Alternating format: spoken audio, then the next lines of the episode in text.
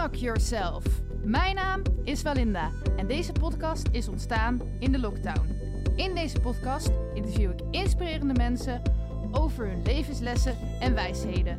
Vaak zijn dit coaches, kunstenaars, muzikanten, creatieve ondernemers en mensen die de wereld willen verbeteren. Dus luister je mee?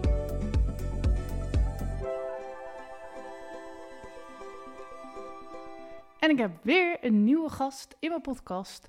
Wow, ik klink een beetje echoend of zo. Maar wel gewoon alsof hij heel groot is. En ehm, hij komt uit België, mijn tweede gast uit België. Wie ben je?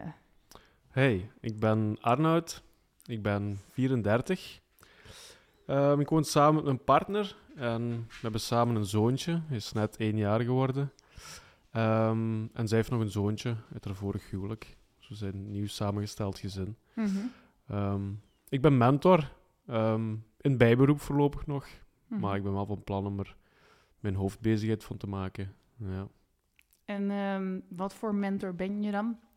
Wel, ik ben eigenlijk begonnen als balance coach. Ja. Ehm, balans brengen in lichaam, geest en ziel. Mhm. Want ik ben zelf een weegschaal van het sterrenbeeld. Ehm, ja, en mijn verhaal is eigenlijk begonnen... Ja, laten we zeggen...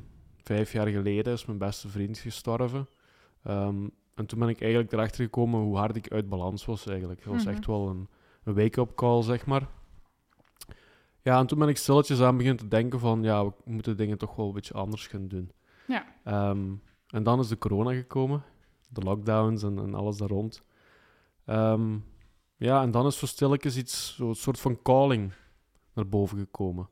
Om mensen te helpen eigenlijk. Omdat ik Mhm. eigenlijk zelf altijd het gevoel heb gehad dat ik iemand gemist heb die mij kon begeleiden of, of ja, mij laten geloven in mezelf. En nu is het een beetje mijn missie geworden om mensen het beste uit zichzelf te laten halen. En je zegt dus vijf jaar geleden overleed een vriend van jou. Laten we daar dan even beginnen. Ehm, ja, was dat je beste vriend? Of Ja, was, vertel er eens wat over, over die was persoon. mijn beste vriend. Ja. En ja, ik ben enig kind. Mhm. en, en het was een beetje als een broer voor mij. Mhm. Ehm, ja, we deden heel veel samen. En ehm, plots, plots viel hij weg. En dan merk je dat je sterfelijk bent. Ja. Ehm, Gezondheid, hond. en dan gaat er natuurlijk, ja... Dan, dan wordt er van alles in gang gezet binnenin je. Mhm. En je bent er eigenlijk helemaal niet klaar voor. Ik was, ik was 28 op dat moment. En ehm, ja, hoe, hoe ga je daarmee om eigenlijk? En ja, dat, dat is toch heel moeilijk geweest eigenlijk. Ik ben wel door een beetje diepe dalen gegaan. Mhm. En heb mezelf een beetje terug moeten opbouwen. Ja, En ehm, ja, het was, was een heel heftige periode. oké. Ja. Maar ha- had diegene, ehm, zeg maar... Ja, de hond doet weer lekker ADD. Ik denk als we een beetje negeren... Ja, je mag Moet wel... je- a- nee, je mag Oh, wel aaien hoor, maar meer van... ik denk dat hij op een gegeven moment wel rustig wordt, hoop ik. je weet dat het geen garanties heeft. want je hebt de andere podcast al gehoord. Eh, maar aaien kan wel hoor, want dat we, dan wordt hij ook rustig. Ehm, maar 28 was hij. Maar had hij een ongeluk gehad of was hij ziek? Of? Het was eigenlijk een cocktail van alcohol en drugs Wow. die dodelijk bleek. Ja. En was je daarbij? Ik ben de laatste die hem levend gezien heeft. Oh. We waren samen een, een wedstrijd voetbal gaan kijken op café. Mhm, mhm, En ja, hij had enorm veel gedronken. mhm. En ik zette hem bij zijn thuis af. Ehm, en ja, twee dagen later kreeg ik telefoon dat ze hem gevonden hadden. En had hij blijkbaar nog drugs genomen s'nachts. Wow. Ja. En toen... Oh, maar ze hebben hem pas twee dagen later gevonden toen. Ja, Ja. ja. En het, het gekke is... ehm, normaal zou ik hem altijd de dag erna sturen of bellen. Mhm. Dat deden we altijd. Ehm, zeker na, na een avond dat we nou, dronken waren geweest, of zeg maar. Mhm. En, en toen, op dat moment, was ik eigenlijk een beetje... Ja, ik, ik, ik was nuchter die avond. En, en ik, had het, ik had het toen op dat moment al een beetje gehad, zo, met, met onze uitspattingen en zo, zeg maar. Ehm, en hij was weer volledig over de rooien gegaan. Ehm, ja, ik had zoiets van, ik ga het even laten rusten. Mhm. En twee dagen later kreeg je dan een telefoontje dat je natuurlijk niet wil krijgen. Ja, Ja, bizar. ja. En ehm, je zegt, toen merkte ik dat ik echt uit balans was, maar ik denk dat iedereen daar wel van uit balans raakt. Dus waaraan merkte je dan dat dat bij jou erger was? Of... Ja, toen begon eigenlijk het besef te komen dat ik eigenlijk een leven aan het leiden was wat helemaal niet ja, in lijn is bij wie dat ik ben. Mhm. Ik ben iemand die eigenlijk wel ehm, ja, spiritueel is. Ehm, ja, en, en belang hecht aan, aan balans, lichaam, geest en ziel. En ik was eigenlijk iemand geworden die aan het vluchten was. Ik heb, ik heb een moeilijke kindertijd gehad. Mijn vader is alcoholieker. En ik heb me altijd zo'n beetje te veel gevoeld en, en misbegrepen. En ja, dan ben ik beginnen te vluchten. Mhm. En dan ga je eigenlijk ja, troost zoeken in, in alcohol, drugs, van alle dingen. Ja. En ja, het was door zijn dood dat ik eigenlijk besefte van, ja, wat, wat ben ik eigenlijk mee bezig? Mhm. Ik ben een job aan het doen die me ongelukkig maakt. En eh, de weekends ben ik eigenlijk gewoon mezelf aan het verdoven. Mhm. Dus, dus waar slaat het nu eigenlijk allemaal op? Ja. ja. Maar goed, op zich bedoel ik niet eh, om alles goed te praten, maar heel veel jongeren drinken, gebruiken, zeg maar. Dus dat is ook niet. Ja, ik wil het niet goed praten, maar er zijn natuurlijk wel heel veel mensen die zo leven. Ja, maar heel, veel, heel weinig mensen stellen zich de vraag waarom doen ze het. Ja. Het is zo sociaal geaccepteerd. Mhm. Ehm, en, er, en er is ook veel druk. Ik Mhm. voelde eigenlijk zo, zo op mijn 17, 18 begonnen. Dus had ik zo vrienden die een paar jaar ouder waren. En dat was echt zo de normaalste zaak van de wereld om je in het weekend helemaal Lazarus te drinken, Mhm. zeg maar. Ja, en dan ga je daarin mee om ook zo, ja, dat groepsgevoel, hè. Mensen zijn een beetje kuddedieren en je wilt zo geaccepteerd worden, ergens bij horen. Mhm. Ehm, dat is ook heel herkenbaar met, met voetbal. Hè. Waarom gaan voetbal, ay, mensen, supporters zo vechten met elkaar en zo? Dat is door dat samenhorigheidsgevoel. Ja, en dan, dan rol je daarin eigenlijk. En dan sta je er niet meer bij stil van wa- waarom doe ik dat eigenlijk? Terwijl dat eigenlijk helemaal niks voor mij is. Mhm. Ehm, en ik zeg niet dat allee, alcohol en drugs, zolang je er oké mee bent en, en Mhm. je het onder controle hebt en je kan dat doen en je kan je daardoor ontspannen of, of amuseren, is allemaal best oké. Mhm. Maar ik denk dat heel veel mensen niet beseffen dat ze een verkeerde relatie daarmee hebben eigenlijk. Ja. Dus, ja. Als je denkt, wat hijgt die graag in de microfoon. Die hond die eh, hijgt ook lekker mee. Ehm poeh. En eh, toen werd het dus, tenminste, dus je was uit balans, want, maar er was meer een besef van, oh, je kan hier dus aan doodgaan eigenlijk. Zo, ja, toch? ook. Ja, Ja. zeker.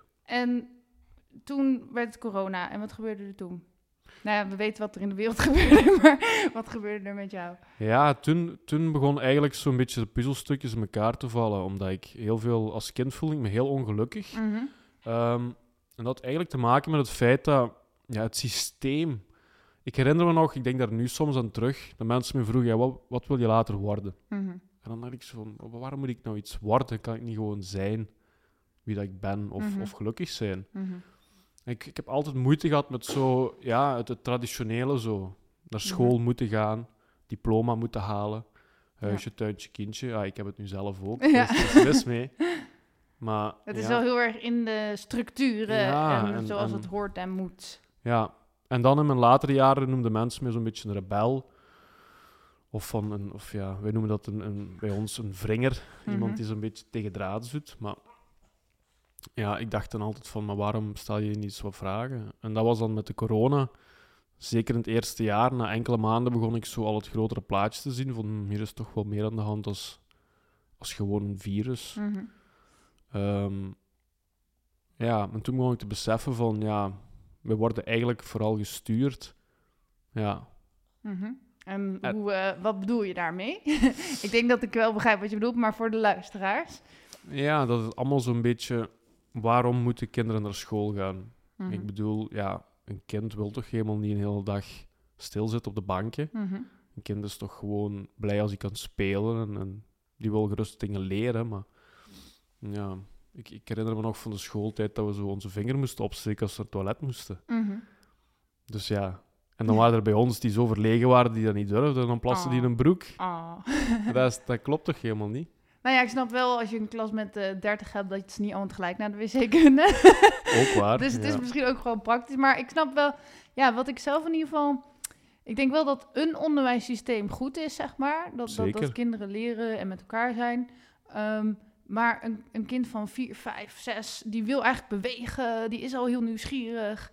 En dan ga je ze precies op het hoogtepunt van die nieuwsgierigheid en die beweeglijkheid op een stoeltje neerzetten.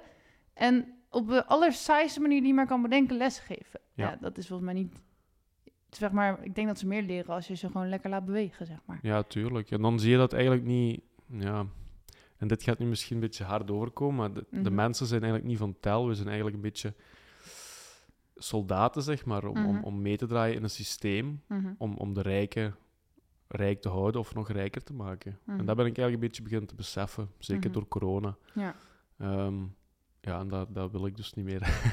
Oké, maar kan je daartegen... Ja, je kan in een soort community in the middle of nowhere gaan leven, maar je kan volgens mij niet heel veel anders doen, toch? Of wel? Nou, ik denk het wel. Als je naar jezelf kijkt, je kan, ja, je kan dingen echt wel anders doen, hoor. Je kan, ja, bijvoorbeeld nu, ik, ben, ik had vroeger nooit gedacht dat ik zelfstandig zou worden. Mhm.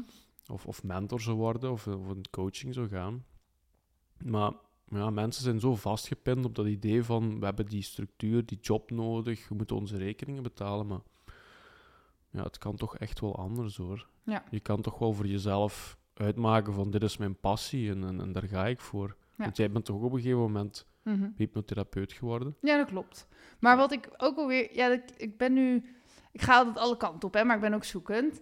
Maar dat ik dan op een gegeven moment denk... Ja, op een gegeven moment, ook als je onderneemt... kom je op een gegeven moment ook weer in een structuur terecht van... ehm, kijk, je kan wel zeggen, ik ga alleen werken wanneer ik zin heb. Maar dan moet er ook op een gegeven moment een bepaald bedrag binnenkomen. Dus zit je misschien alsnog van maandag tot vrijdag van 9 tot 5 bijvoorbeeld. Hoeft niet per se. Ehm, maar in ieder geval, ja, heel veel dingen als je ze doet dan lijkt het vrijheid. En ik zeg niet dat het dat niet is, maar er ontstaat altijd weer een nieuwe structuur, zeg maar. En ik denk dat je dat bijna niet kan voorkomen. Dit klinkt even heel negatief. Ja, maar het- heeft ook positieve kanten. nee, structuur is goed, Ja. op een of andere manier. Allee, Mhm. op, op veel manieren. Mhm. Uh, Maar ik snap wat je bedoelt. Ja. Het is wel... ehm, je zit altijd wel ergens op, op een manier vast, Mhm. zeg maar. Ja, zeg Eh, maar, als je het een hebt, kan je het andere vaak niet hebben, Ja, zeg maar. klopt wel. Ja. En niet iedereen wil er ook in mee. Allee, ik, ik heb nu een gezin, Ehm, maar ik zou gerust op mijn eentje ergens in- een bos kunnen gaan zitten ook. Mhm. Ehm, maar dat is voor iedereen anders. Ja. Ehm, Maar toch, je kunt toch wel veel, ja, gelijk gezegd, als je zelf eh, zelfstandig bent of zo, je, ja, heb je ook al structuren, zit je vast aan bepaalde dingen, maar je bepaalt het toch meer zelf. Ja. Je moet niet s'morgens om, om acht uur gaan tikken of zo Nee. voor je baas. Mhm. En je mag doen wat jij wil. Tenminste, ja, daar gaat ja. het toch vooral om. Ja, Ja. Iets, iets doen maar, waardoor je gepassioneerd bent, vooral. Ja. Ja. oké. En ehm, hoe doe je dat nu? Ehm, ja, je moet jezelf eigenlijk op de kaart zetten. Mhm. en, en dat is voor mij wel een grote drempel. Nu is dat een betere, maar allee, daarom ben ik vandaag hier. Dit is Mhm. mijn eerste podcast. Mhm. Heel dankbaar daarvoor trouwens, Walinda. Ja. Eh, ja, je moet jezelf durven op de kaart zetten. Ehm, en wat ik vooral hard merk in, in coaching, en ik heb mezelf nu ehm, op de markt gezet als mentor, is dat mensen heel ja, argwanend zijn of toch nog angst hebben. Ik merk eh, dat in Nederland het veel meer beweegt. Ze zijn veel bewuster. Mhm. Ze durven hulp vragen, ze durven aan zichzelf werken. Mhm. Ehm, in Vlaanderen ligt dat echt wel, wel moeilijker. Ja, ik weet niet 100% precies hoe het in Vlaanderen is, want daarvoor kom ik er niet vaak genoeg. ik heb wel gehoord dat mensen in Vlaanderen of België dat ze ehm, wat geslotener zijn over hun gevoel. Klopt dat? Klopt helemaal. Ja. Ze zitten eigenlijk helemaal ja, vol met, met donkere kantjes of, of gevoelens. Ja, Mhm. dat is, dat is eigenlijk... Ik had dat zelf ook heel hard. Ja. Nu kom ik daar veel meer vooruit. Maar goed, Ehm, in principe in Nederland, de gemiddelde mensen ook wel. Het is niet zo dat iedereen gelijk alleen maar zegt wat zijn problemen zijn en daar de Ja, toch over wel eigenlijk. Ja? Ja, ik, ik, ik weet dat wel. Ja, toch wel. In Nederland zeg je toch wel tegen iemand je gedacht. Als je, Wat zei ja, Iemand, je, ja, je gevoel zeggen tegen iemand. je? Ja. Ja, stel nu dat, ja, dat, dat ik iets doe wat jou echt Mhm. voor de borst stoot, zeg maar, dan, dan zeg je dat toch. Sneller Eh, dan bij ons. Oké. Ja. Ja? Ja. Dus Nederlanders zijn directer, zeg ja, maar. Vla- Oké. Vlamingen gaan zo achter de rug dan tegen iemand zeggen: hey, heb je die gezien? Want dat- Oké. dat is toch not done. Ja. Maar zo iemand in zijn gezicht zeggen, Hm. dat doen we niet. Oké. Zouden we wel moeten doen. Ik zit nu, maar misschien leiden we dan te veel af. Maar wat eh, zijn nog meer verschillen tussen Vlaanderen en Nederland in de cultuur? Ehm, en want zijn er ook positieve dingen aan eh, België, zeg maar, op dit gebied? Nou, moet ik goed nadenken. nee. Ehm, er, zijn geen, er zijn geen positieve dingen aan België. ja, ja, toch wel. Ja, er, zijn, er is lekker eten. Ehm, Nee, maar ik ben, veel mensen nemen dat niet in dank af, omdat ik, ik klaag heel dikwijls over, over België, Mhm. zeker Vlaanderen. Omdat ik denk dat we effectief niet, niet goed bezig zijn. Hm. Ehm, wat collectief niet, de mensen ook niet. En ik denk, ja, we zijn niet meer verdraagzaam. Ehm, ja, en de regering, ja, dat is... Ja, het zit echt niet goed eigenlijk. Ja, dat, dat klinkt nu heel negatief, maar ik Mhm. ben heel eerlijk daarin. Ik ben daar transparant en ik vind dat. Ehm, en ik vind Nederland ja, toffer gewoon. Ik heb liever dat mensen open zijn en, en over dingen praten. En, en jullie beseffen dat misschien niet zo hard, maar voor ons is, is dat heel, valt dat heel hard op. Dat Nederlanders echt veel meer open-minded zijn, veel meer dingen uitspreken ook gewoon. En bij ons in Vlaanderen is het echt meer van, we houden het voor onszelf, we zullen wel gewoon... Ja, en daarvoor ook gewoon dat ik, wat ik aanhaalde van die vlucht zo. Je voelt Ja. je slecht en dan ga je Mhm. bijvoorbeeld drinken. Mhm. Bij ons is het echt zo'n cultuur. Je gaat van maandag tot vrijdag keihard werken en dan op het weekend gaan we even de zorgen vergeten. Maar dat heb je in dat Nederland ook hoor. Ja, ja toch. Ja. Ja. Ehm, ik zit even te denken. Ja, ik, ga, ik heb vragen opgeschreven, maar ik heb er nog helemaal niet naar gekeken. Dat, is eigenlijk, dat zijn de beste gesprekken. Hou je het nog vol zo zonder rugleuning? ja? Oké. ja, zeker weten. Ehm, want ik zag, als ik daar ook over mag hebben, dat, je- ja, ik mocht het over, over hebben van je, dat je ook loopbaancoach bent. Ja, klopt. Is, dat is dan zeg maar de job waar je je geld mee verdient. Eh, nee, ik Oh. werk... Ik werk nee, dat is, dat is iets ingewikkelder. Ik werk nog in het groen ook. Oké. Ja, ik ben eigenlijk ehm, ja, werkvloerbegeleider, noemt dat, Mhm. in een maatwerkbedrijf. Mhm. Eh, we doen groen- en natuuronderhoud. Dat is eigenlijk mijn hoofdjob. Ja. En dan doe ik loopbaanbegeleiding en mentorship. Nou ja, heb je wel een mooie balans, want dan ben Ja. je ook af en toe in de natuur. Ja, en, en dat, dat heb ik ook wel nodig eigenlijk. Want dat geeft me ook heel veel voldoening eigenlijk. Mhm. Buiten zijn. Want ik ben acht jaar gevangenisbewaarder geweest. Oh. Ja, Dat is weer heel wat anders. ja ook heel, heel deprimerende sfeer zo. Dit vind ik wel grappig. Unlock yourself. Ja. Deze podcast. Klopt wel In helemaal. gesprek met een gevangenisbewaarder. Ja. Ja. En ik heb er ook nog een grappige anekdote over. Ja, het, Uh-huh. het, het, het begin van het einde van mijn carrière, zeg maar, is effectief gekomen doordat ja, een hiërarchische meerdere van mij mij wou tegenhouden om buiten te gaan. Oh, En ik heb echt buiten gevochten, zeg maar. bij de gevangenis. Ja, Zo. dus heel grappig eigenlijk. Ja. Jij mocht... Het had zomaar een krantenkop kunnen zijn. Wacht even. Dus je werkte in de gevangenis Ja, als be- bewaarder. Ja, is dat ja. dan bewaker ook? ja bewaker. Ik Ja. denk dat jullie dat bewaarder noemen, zoals ik dat... Ja, dat woord ken ik wel, maar het is meer... Cipier noemen we dat in Vlaanderen, ja. Oké. ja. En bewaker. hoe zag dat leven eruit, als ik dat vragen mag? Of moet je de hele tijd een beetje iedereen in de gaten houden? Ja, dat, dat is wat mensen denken. Ja, je zit op het bureautje en af en toe kijk je of ze niet ontsnapt zijn. nee, en dan dat zijn wel- ze wel ontsnapt en dan ben je te laat. Ja. Nee, het is wel ietsje drukker als dat, ja. Ehm, nee, je, je- ja, je, je bedeelt eten. Mhm. Ehm, ze hebben zo ja, vaste structuur. Om zo laat gaan ze naar de wandeling, om zo laat hebben ze bezoek. Om zo laat mogen ze bellen, om zo laat kunnen ze naar de douche gaan. Ja, en jij moet al een beetje op jouw sectie. Mhm. Moet je ieder, ah ja, iedereen zo op dat moment in die beweging laten gaan. Ja. Ehm, ja, daar ben je zo'n beetje mee bezig. Ja. En toen uiteindelijk mocht jij niet meer naar buiten. ja, het verhaal is eigenlijk... Ik, ik werkte in Brussel, Ja. dat is een eindje rijden, en ik pendelde met de trein. Mhm. En ik nam altijd 10 minuten overuur, allee, van mijn overuren terug, Mhm. om mijn trein te halen. Ik had maar één trein per uur. Oh ja. En op een gegeven dag was er iemand die, ja, dus een, een meerdere, die moet dat toekennen, die uren, allee, toestaan. En die wou die 10 minuten niet geven. Maar als je dus de vroege shift doet, van 6 tot 2, Mhm. en de late shift komt je aflossen, van 2 tot 10, om half 2 is alles dicht. Dan is het algemene blok eigenlijk, Mhm. om die wissel te doen. Ja. Ja, en hij wou me die 10 minuten niet geven, en ik zei, ja, ik ga toch, toch naar huis.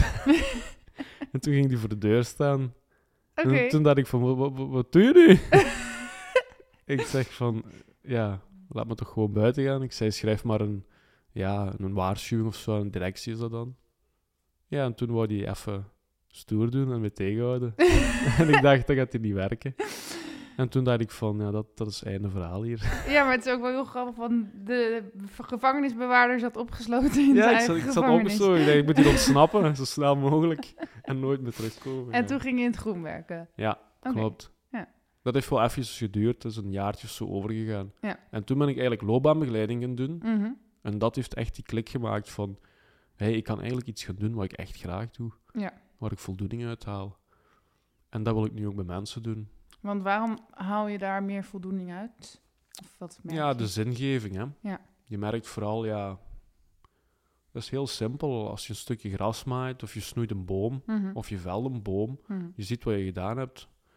Maar bijvoorbeeld in de gevangenis was elke dag diezelfde routine. Je hebt elke dag boze gezichten. Het is altijd negatief, hè. Mhm. Niemand zit graag in de gevangenis. Nee. En niemand werkte er graag. Nee. Dus het was altijd negatief. Ja, was er niemand die een beetje zo'n eh, zo'n Tony Robbins van de gevangenis was, zeg maar?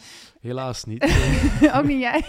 ik, ja, ik probeerde dat, maar... Nee. Dat werkt niet, hè? Als, niet- je, als je te vrolijk bent, dan word je ook neergestoken misschien. Ja, dan word je niet in dank afgenomen. Nee. Je moet zo'n beetje meegaan in dat sfeertje zo van... Ja. Hm. Ja. Oké. Ik zit dan wel... ehm, ik heb altijd een beetje advocaat van de duivel blik, hè? Eh, loopbaanbegeleiding. Eh, we kunnen wel allemaal gaan doen wat we leuk vinden, maar dan krijgen we toch op een gegeven moment mensen tekort in bepaalde beroepen. Want niet, ja, sommige dingen zijn gewoon niet leuk om te doen, maar moeten wel gebeuren. Zoals... Weet ik niet. Ehm, ja, ik kan zeggen de vuilnis ophalen, maar mijn vriend is nu vuilnisman en die vindt dat heel leuk. Ja, maar, ja, maar er zijn misschien wel beroepen die mensen niet graag doen en dat het ook niet hun droom is, zeg maar. Ja, ik denk dan voor- vooral aan fabrieken. Ik heb ook een tijdje Mhm. in een fabriek gewerkt. En we maakten shockdampers. En ik denk dan, ja, als we nu geen shockdampers maken en we maken geen auto's niet meer, dat is toch ook leuk. Mhm. Dan kunnen we toch allemaal gewoon te voet en met de fiets gaan. Ja. Ja, zo, zo denk ik. Ja, ik ben daar, ja. Ik ben een beetje wel tegen de industriële revolutie. Ik denk dat die veel kapot gemaakt heeft. Mhm. Ehm, ja, Maar, ja, wat- je- dus we hadden nooit de industriële revolutie moeten beginnen. hoe zeg je? Dus de industriële revolutie had nooit moeten beginnen. Ja, ze is begonnen om een reden natuurlijk. Alles gebeurt om een reden. Maar ik denk nu, ja, je hebt het nu over de loopbaanbegeleiding. Je- Mhm. Je, gaat, allee, niemand gaat toch aangeven, ik zou heel graag in een fabriek aan de band gaan werken. Toch, Denk het Hm. niet, nee. Misschien dat sommige mensen zeggen, ja, dan hoef ik niet veel na te denken. Vind ik wel fijn. Er zijn er zeker. en dan is dat ook helemaal oké. Ja. Maar er zijn er heel veel die in een fabriek werken en er toch best wel ongelukkig zijn. Ja. En dan kunnen zien van, hey, ik, kan, ik heb al andere talenten. En Mhm. dan kan ik iets mee gaan doen. Ja. Ja, ik denk toch wel dat er heel veel... Ja, dat, dat beweegt wel een beetje in Vlaanderen. Dat mensen denken van, oké, we kunnen misschien iets anders gaan doen. Qua werk dan, hè. Ja, en ik denk dat het op een gegeven moment ook wel steeds meer kan. Omdat je steeds meer robots krijgt die dingen overnemen. Ehm, maar ja, je krijgt op een gegeven moment ook weer AI wat alles overneemt. En dan weet ik ook niet meer precies wat de rol van de mens daar precies in wordt. ik ben wel benieuwd waar we naartoe gaan in de toekomst. Hoe, hoe kijk je daar tegenaan, AI? Nou, ehm, ik weet niet of je het al hebt gehoord in mijn podcast, maar ik was er dus al een beetje mee aan het spelen. Ehm, dus ik kwam een beetje bij die ChatGPT kwam ik achter dat het bestond. En ik dacht van, oh, dat ga ik uittesten. Dus ja, en terwijl heel veel mensen omheen, die vonden het allemaal heel gevaarlijk en eng en weet ik veel wat. Maar ik dacht, nou, ik vind het eigenlijk wel leuk, want dat ding weet alles. Ja, Google ook wel, maar dit gaat toch een stuk sneller. En het voelde een beetje alsof ik met God kon praten. Dus zeg maar, al mijn levensvragen kon ik opeens beantwoord krijgen. En ja, dus ik heb echt ongeveer twee dagen alleen maar tegen die chat aangepraat en allemaal antwoorden gekregen. en toen dacht ik, oh, en hij kan ook planningen voor me maken. En hij kan ook liedjes maken. Maar ja, liedjes vind ik ook weer eng, want ik maak natuurlijk zelf ook liedjes. Maar ik merk dat ik het dan... Ik zou denk ik nooit... eh, tenzij iemand dat vraagt natuurlijk van wil je met AI een liedje maken. Maar in principe zou ik nooit een liedje met AI zelf maken. Maar het kan wel helpen aan inspiratie. Dat je denkt, oh, die kant had ik nog niet opgedacht. En dan neem je dat weer mee. Ja. Dus op die manier denk ik dat het heel goed kan werken. Mijn idee erover is dat, Mhm. dat het heel, heel, heel handig kan zijn. Ik heb het ook al gebruikt. Ja, En het is soms beangstigend hoe het zelfs precies in, in jouw plaats denkt. ja. Als je vraagt van, maak me zoiets. Mhm. En dan is dat precies of dat, ja, als jij het gedaan hebt, maar dan iets, Net even anders. even, anders, even iets professioneler of zo. Ja. Ja. Maar het gevaarlijke eraan is, en, en dat, dat vind ik nu juist het moeilijke bij de mens, wanneer wordt iets gebruikt voor het goede en wanneer voor het kwade? Mhm. Omdat met, nu zie je al heel veel, ik zie dat dan op Instagram voorbij schuiven, zo, heel bekende mensen die reclame maken voor producten die eigenlijk heel gevaarlijk zijn of, of slecht voor je gezondheid. En dat is dus met AI-technologie ja, gefaked dan eigenlijk, hè, die filmpjes. Oké, ja. Dus ja, is dus dat weer- ze ook bijvoorbeeld over, ze zouden overal je stem op kunnen zetten of overal jouw gezicht. Ja. ja. Ze kunnen eigenlijk ja, iemand afdreigen met Ja. een filmpje van, van jouw gezicht en jouw stem erbij. Ja. En ja. ja. ja, tot nu toe, eh, even afkloppen, breng mensen niet op ideeën. Maar eh, ja, is dat bij mij dan nooit gebeurd? Maar ik ben ook niet een hele grote bekendheid of zo. Maar als dat inderdaad wel, eh, ja, weet ik veel. Ze kunnen nu in principe ons alles wijs maken dat een of andere koning of president iets heeft gezegd, wat hij misschien niet heeft gezegd, zeg maar. Ja. Zeg, zeg, zeg. Oké. Ehm, ja, ik ben heel benieuwd waar het naartoe gaat. Ik denk wel dat je er niet per se bang voor moet zijn, maar het vooral moet kijken hoe het dan ten goede kan werken. En wel moet nadenken over de regels dan, zeg maar. Ja, maar wie maakt de regels? Wij zelf, daarom. Ja, is dat zo? Ja, De- ja. Weet ik niet. Gedeeltelijk. maar wel met z'n allen. Dus hoeveel invloed heb je dan zelf? Ja. Wat vind jij? Want het klinkt alsof jij zegt van wij maken niet de regels. Wat omtrent AI maken wij toch niet de regels dan? Of... Mm, nou ja, eh, alleen al door er nu bijvoorbeeld over te praten. ehm, ik weet niet hoeveel mensen deze podcast gaan luisteren, maar eh, dat de media bijvoorbeeld er aandacht aan besteedt, maakt al dat andere mensen gaan nadenken. En dan zijn ze in de politiek zijn ze over regelgeving aan het nadenken. Eh, de mensen die het maken zijn ook wel heel bewust met die ethiek bezig. Dus op die manier maken we het met z'n allen. Ja, we hebben wel invloed erop. Ja. Ja, oké. Laten we hopen dat we dan een goede boodschap hebben overgebracht vandaag. toch? ik hoop het. Ja. Wil je er nog een extra boodschap bij geven van eh, waar de makers aan moeten denken? ja, nee, ik denk gewoon altijd van... ehm, Ja, ik had, ik had je dat doorgegeven, Mhm. van, van de, ehm, de evolutie van de mens, dat we onszelf een klein beetje kapot geëvolueerd hebben. Ja.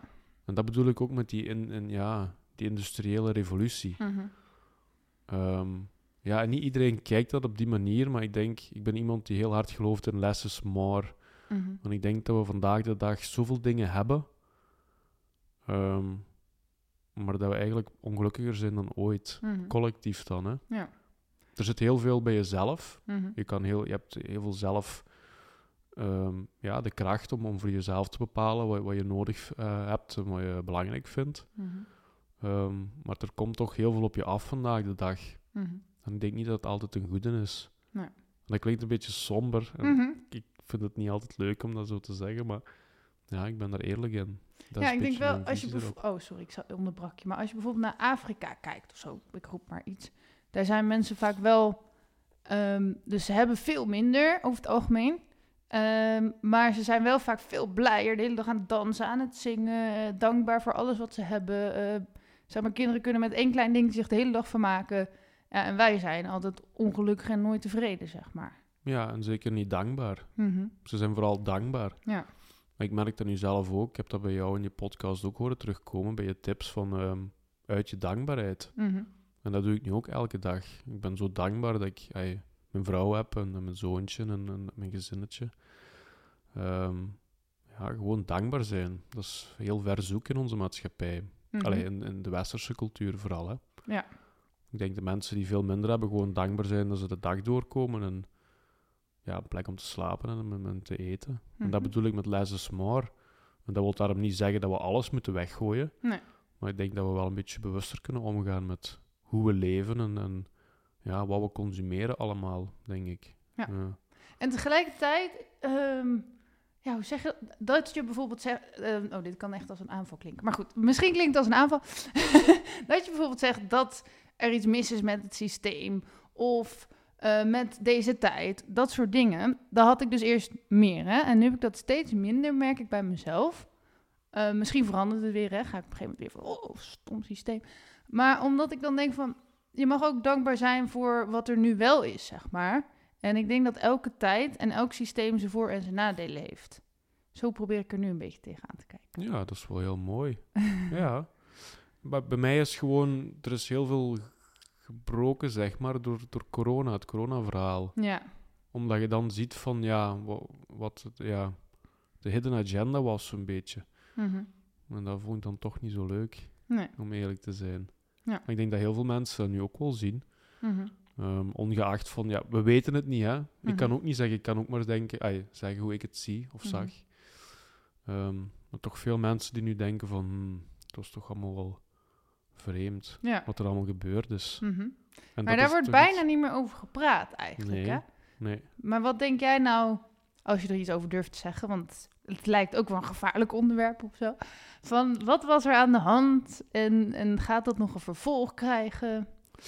Ja, wat er volgens mij aan de hand was, en, en ja, dat heb ik ook maar gedaan aan de hand van opzoekingswerk, ehm, is dat de bevolking zo groot aan het worden was, Mhm. dat ze een dingen hebben, ja, manier gezocht, naar, dat is denk ik 10 of 20 jaar overgegaan, dat echt gepland is, Ehm, ja, om, om controle te krijgen over de mensen. Mhm, En daar hadden de vaccins grotendeels mee te maken. mhm. En als je nu ook nadenkt, en dat is iets wat ik dan zelf heb ja, uitgedokterd, de naam COVID. Waarom is het COVID? Dus met Wa- controle... Control Vaccinated ID. Ah. Dat is eigenlijk toch vrij logisch.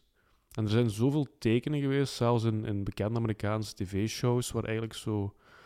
Ja, waar je signs kon zien, dat er eigenlijk al dingen zo te wachten stonden. En wat ik ook heel gek vond, Mhm, toen Trump aan de macht kwam, 2016, mhm. de periode van 2016 tot 2020, wat is toen heel fel ontploft? Fake news. Ja.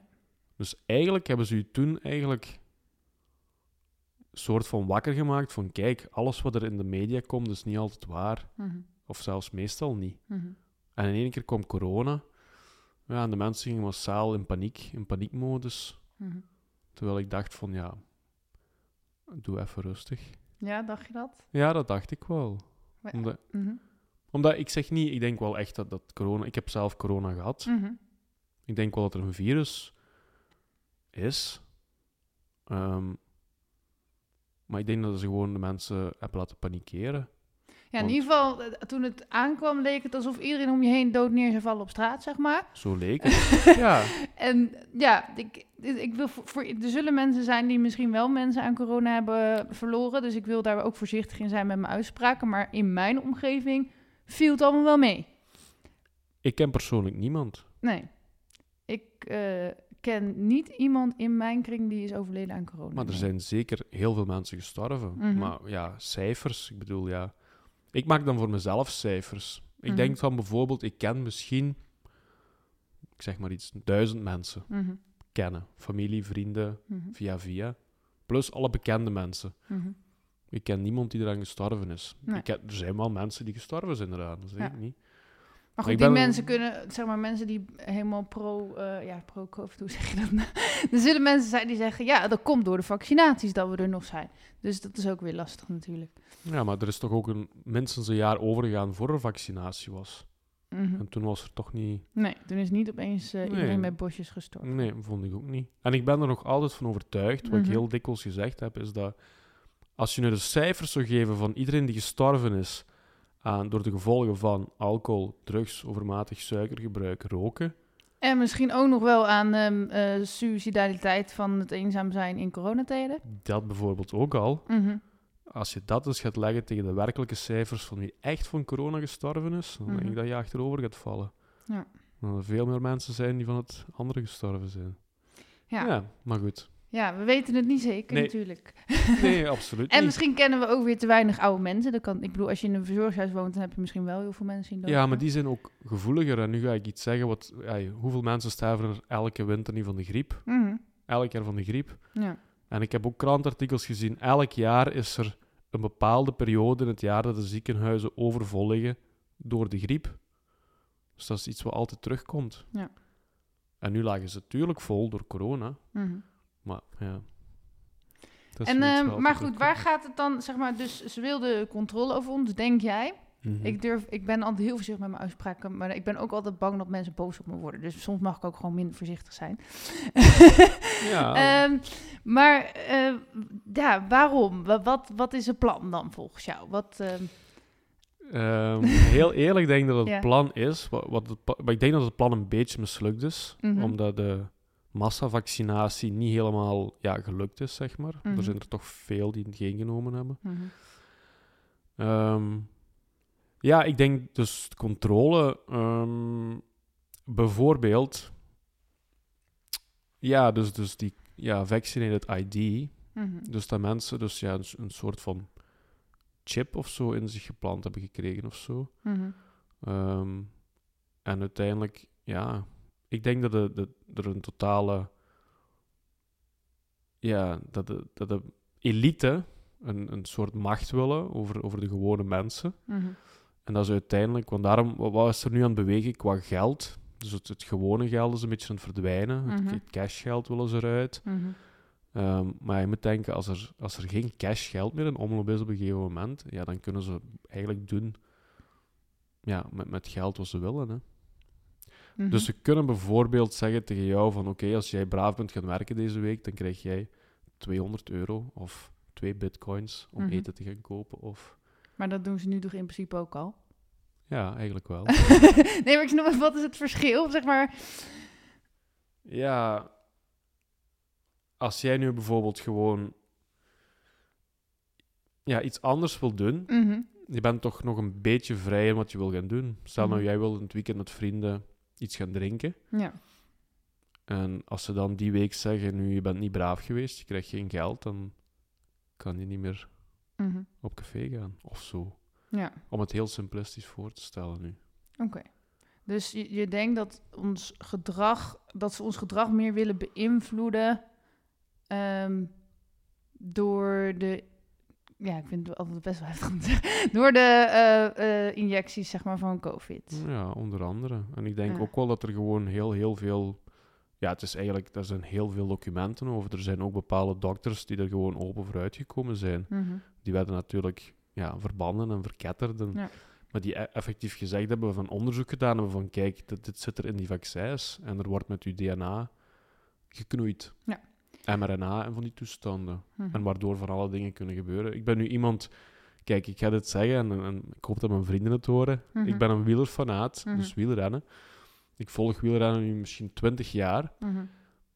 De laatste twee jaar na de vaccinaties, hoeveel renners er gestopt zijn door hartproblemen, Ja. dat is denk ik vijf keer zoveel als in die 20 jaar ervoor. En toen pakten ze nog allemaal doping. Ja. Dus ja, dan, dan gaat je je toch vragen stellen van... Ja. En er zijn renners die gezegd hebben dat ze na het vaccin zes maanden hebben afgezien Mhm. door, door hartproblemen gewoon. Ja. Dus dan denk ik toch van, gezond gaat het niet geweest zijn. Nou ja, en je hoort ook wel heel veel vrouwen over menstruatieklachten en dat soort dingen. Ja, er zijn heel veel mensen met Ja. hartfalen, noem maar op. Ja. Er komt heel veel kanker nu terug naar boven, vind ik. Ja, die, die was natuurlijk altijd, dus dat vind ik lastig. Ja, dat is lastig om aan te wijzen, natuurlijk. Maar ja, ik wil maar zeggen...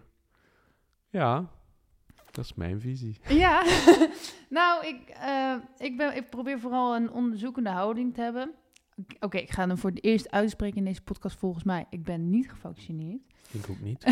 nou, ik voor jou dan ook niet verwacht. Ehm, ja, oké. En dan, maar waar gaat dat dan heen? Dus, dus je zegt het plan is eigenlijk mislukt. Deels mislukt, denk ik wel. Ja. ja. En, en, maar ja, ik, dus, dus stel het was wel helemaal gelukt. Wat was er dan gebeurd? Nou, dan hebben ze totale controle over jou. Mhm. En dat is eigenlijk wat er gebeurt om de zoveel tijd. En ik ben dan nu... Ik, ik ben iemand die heel veel opzoekt. Ja. Ik weet graag veel. Mhm, Ik stel heel graag dingen in vraag. mhm. Als je kijkt in de geschiedenis, alle oorlogen die gebeuren, zeker de laatste honderd jaar, en, en die zijn ook heel vaak gestuurd.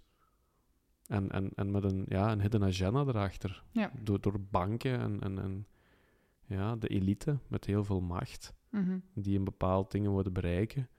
En meestal is dat een beetje de ja, uitdunning van de bevolking, of macht krijgen over een bepaalde bevolking. Of, of, ja. Oké. Dat klinkt allemaal heel, heel, heel zwart, hè. Ja. Sorry. Zijn er ook elite die het wel het goede met mij voor hebben? Ik denk het niet wel in dat, sorry. dus als je Nee. geld hebt, dan ben je gewoon een heel slecht mens. Nee. Nee, niet per se. nee. Maar ik denk, ja, met macht en geld is er toch heel veel kwaad gekomen, denk ik. Maar, ehm, want er zijn ook nog wel heel veel mensen die er anders over denken. Ja, Ehm, ik vind het heel lastig van welke bronnen zijn dan betrouwbaar, zeg maar. En want je hebt ook, ik heb echt wel, nou ja, ik noem het dan even, wap, dat noemde je in België toch ook zo, wappie eh, ja. groeperingen gevolgd. Maar sommigen gingen ook wel echt heel ver, dat ze alles eng vonden. En dat ze zeiden dat Angela Merkel de nicht was van Hitler en dat soort dingen. En toen dacht ik van, wow, eh, dat gaat wel heel, snap je? Dus waar ligt je grens van wat is waarheid, wat is niet waarheid, wat kan je vertrouwen, wat niet? Ja, gelijk ik het een beetje zag, is dat ik, denk ik, ehm, dat de nationale overheid en, en, en de politici daar, denk ik, misschien niet alles wisten van, van wat de bedoeling was. Mhm. Dus dat die ook gewoon meegegaan zijn met het idee van we gaan het collectief proberen onder controle te krijgen. Mhm. Met de beste bedoelingen. Ja, want er kan in principe altijd een ziekte uitbreken die de hele wereld overgaat. Dat is op zich niet eens ja. een raar idee. Nee, tuurlijk niet. Nee. Dat kon. En dat was ook het collectieve idee hè, in het begin. Mhm. En dan, dan denk je er niet zo verder over na. En dat is gelijk over heel veel dingen niet zo ver nadenken. Mhm. Ja, je doet gewoon wat er... Ja. Maar had jij dan Wat? het begin, gelijk al vanaf het begin het idee, dit klopt niet? ja, het heeft denk ik misschien twee of drie maanden geduurd. En toen begon ik het al een beetje te doorzien, ja. Hm. ja. Omdat het gewoon van geen kanten klopte. Door het, het feit al gewoon van... Ja, dat ik niemand rond me zag die, die ziek werd of, of doodging. Mhm. In mijn ogen een dodelijke ziekte. Laat ons nu nog zeggen dat één mens op 100 zou sterven. Dat is al vrij heftig. Ja. Dus 1%. Mhm. Dan moet van alle mensen die je kent, dan er toch hier en daar eens een jonge mens bij zijn. En daar is een vrouw, en daar is een man, en daar is je opa. Of... Dat gebeurt helemaal niet. Nee. Dus dat vond ik heel raar. Ja. En dan ook gewoon het ding, het gegeven wat ik heel raar vond, was de maatregelen. Ehm, dat is gewoon heel grappig als je erover nadenkt. Als je nu een mondmasker opzet, ehm, een virus, als je dat onder een microscoop legt, als, en je legt de mondmasker onder een microscoop, de gaatjes in een mondmasker, ja, ik doe dit nu, mensen Ja. op de podcast gaan thuis gaan het Hij maakt een zien. gaatjesbeweging, ja. Ja. En, en een viruscelletje is dus zo groot, Ja. en dan gaat het gewoon los door. Ja. Dus waarom zou je wel een mondmasker Nou, mijn nemen? mondmasker, dat is, daar ben ik echt heilig van overtuigd dat dat onzin was. Dat was een- want ik, er kwam toen eerst een persbericht in de lokale pers. eh, dat ze een experiment gingen doen in de grootste steden. En ze noemden het letterlijk experiment. eh, of mensen een mondmasker op wilden of zoiets. Eh, en toen zeiden ze nog, we weten niet zeker of het werkt, maar we willen het in ieder geval testen als experiment. Dat hebben ze letterlijk gezegd toen ze ermee begonnen. En daarvoor zeiden ook heel veel politici, mondmasker helpen helemaal niet. En opeens, van het een op de andere dag, na dat experiment, moest opeens iedereen een mondmasker op. Ja. Heel raar. Ja. Ik vond vooral dat er werden er zoveel maatregelen gemaakt, Mhm, omdat de mensen gewoon ja, tot wanhoop gedreven zouden worden. mhm. Want ja, ik vond het al verschrikkelijk om dat mondmasker op te zetten. Ehm, maar ja, alles daar rond ook gewoon. Ja. Ik, ik snap ook het, het, het, het feit niet van hou anderhalve meter afstand. Dus op anderhalve meter ben je veilig en op 1,40 meter niet. Allee, snap je? Ja, oké, maar ze moeten natuurlijk wel... ja, ja, als je dan een- regels bedenkt, dan moet je ook wel iets van een, een, een Ja, maatregel... maar om een voorbeeld te geven. Ja. In mijn job moesten we bijvoorbeeld met het camionetje, als we Mhm. gingen werken Mhm. in het groen, Even voor een Nederlands cabionetje is busje, weet een ik. busje, Ja. zo- zo'n typisch Volkswagen busje. ja. En daar zaten we met vijf mensen in, Mhm. met een mondmasker op, Mhm. op 20 centimeter van elkaar. Ja. Dus als je het dan veilig wil doen, dan mag je toch niet in een busje samenkruipen. Mhm. Dus dat kon dan wel. Dus Ja. je, zolang de economie draaide en er- je kon werken, dat kon wel. Ja. Dus ik vond dan, ja, ofwel doe je dan drie maanden helemaal niks. Mhm. Ja, dan moet je de mensen echt eten in huis gaan brengen. Als je het dan echt zo hard wil aanpakken. Maar nu is het zo, twee jaar was het zo'n beetje zo. Ja, maar het is ook wel... Ja, hoe zeg je dat? Oké, dus laten we er even vanuit gaan dat het, bestaat wel, corona, en iedereen zou eraan doodgaan. En misschien heb nu wel uitgeroeid doordat we die maatregelen hadden. Je weet het niet. Dan alsnog is het natuurlijk, je moet regels gaan bedenken. Maar als er regels zijn, heb je altijd uitzonderingen op de regels. Dat kan gewoon niet anders, want de regels gaan altijd weer tegen elkaar inwerken, omdat het nooit 100% altijd zo is, zeg maar. En daardoor heb je dus heel veel rare situaties soms. Dus ja, dat, dat vind ik nog niet per se iets zeggen dat het daarom niet waar is, zeg maar. Nee. Maar ik, ik hoorde dan bijvoorbeeld, Mhm. iemand, iemand, een collega van mij ging op, in Zweden op vakantie. Ja, En die kwam terug en die zei: Er is helemaal geen lockdown en er zijn helemaal geen mondmaskers. En je moet geen afstand houden. ja, En alles, alles loopt perfect. bizar. Dus dat is toch bizar? Maar ook, je- waarom deden hun dan niet mee? Omdat zij, en nu ga ik weer iets zeggen, Mhm. heel hard om hun volk geven. Ja. In Scandinavië zijn ze heel hard voor hun bevolking. Ja, Daar oké, wordt- maar dan alsnog, zeg maar, misschien, misschien hier ook, eh, het zal wel niet meevallen, maar zeg maar, in misschien andere landen ook wel. Maar als je denkt dat er een ernstige ziekte is, dan is dat misschien om je bevolking geven. Mm, ja, maar je, je kan je toch altijd baseren op cijfers en zo. Als je Ja. nu je gezond verstand gebruikt. Ja. Ja. In Zweden hebben ze toch ook gezegd van we gaan even kijken wat het doet zonder lockdown, zonder mondmaskers, zonder afstand. Ja. En, En het is daar minder dik bevolkt. Dat scheelt ook, denk ik. ja, oké. Ja, België en Nederland is wel heel dik bevolkt. Ja. Dat is wel een punt. Ja. Dus ja, het is een moeilijke. Ik vraag me wel af, sommige mensen zitten nu echt, oh, we moeten alweer over corona. Maar toch, er is heel weinig over geëvalueerd, vind ik. Ja, daarom ook. Daarom, wil Ja. ik, daarom heb ik het er ook graag over. Ja, En dat is niet om, om te zeggen van ik heb gelijk of, of dit is juist of dit is fout. Maar gewoon om er eens over na te denken. om, Mhm. om het ja, uitzoomen noemen ze dat. ja, Bekijk het eens een beetje van op een afstand. ja. Wat is er gebeurd? Waarom? Ja.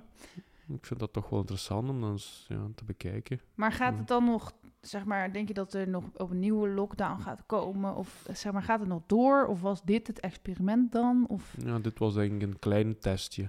Oké, maar wat gaat er nu dan gaat volgens nog, jou komen? ja, iets nieuw. Ja, wat dan? weet ik ja, niet niet. dat jij nou een waarzegger bent. Nee. Maar heel veel mensen die zeggen van alles en tegelijkertijd zeggen ze eigenlijk helemaal niks. Hmm. Snap je wat ik bedoel? Van Ja. hoe kan ik me nou voorbereiden op... Wel, ik zou dit gewoon als een, ehm, ja, als een eye-opener zien. Mhm, Van, van, ja, ik heb jou dat ook horen zeggen in je podcast. mhm, Vertrouw op jezelf. mhm. Om nu maar een voorbeeld te geven, toen de vaccins ah, eraan kwamen, had ik al lang besloten, ik neem geen. En ik was de enige. Ik had één vriend die ook geen nam. Ja. En ja, en echt mensen die zeiden van, je gaat toch gewoon een vaccin nemen? Ik zeg, tuurlijk niet.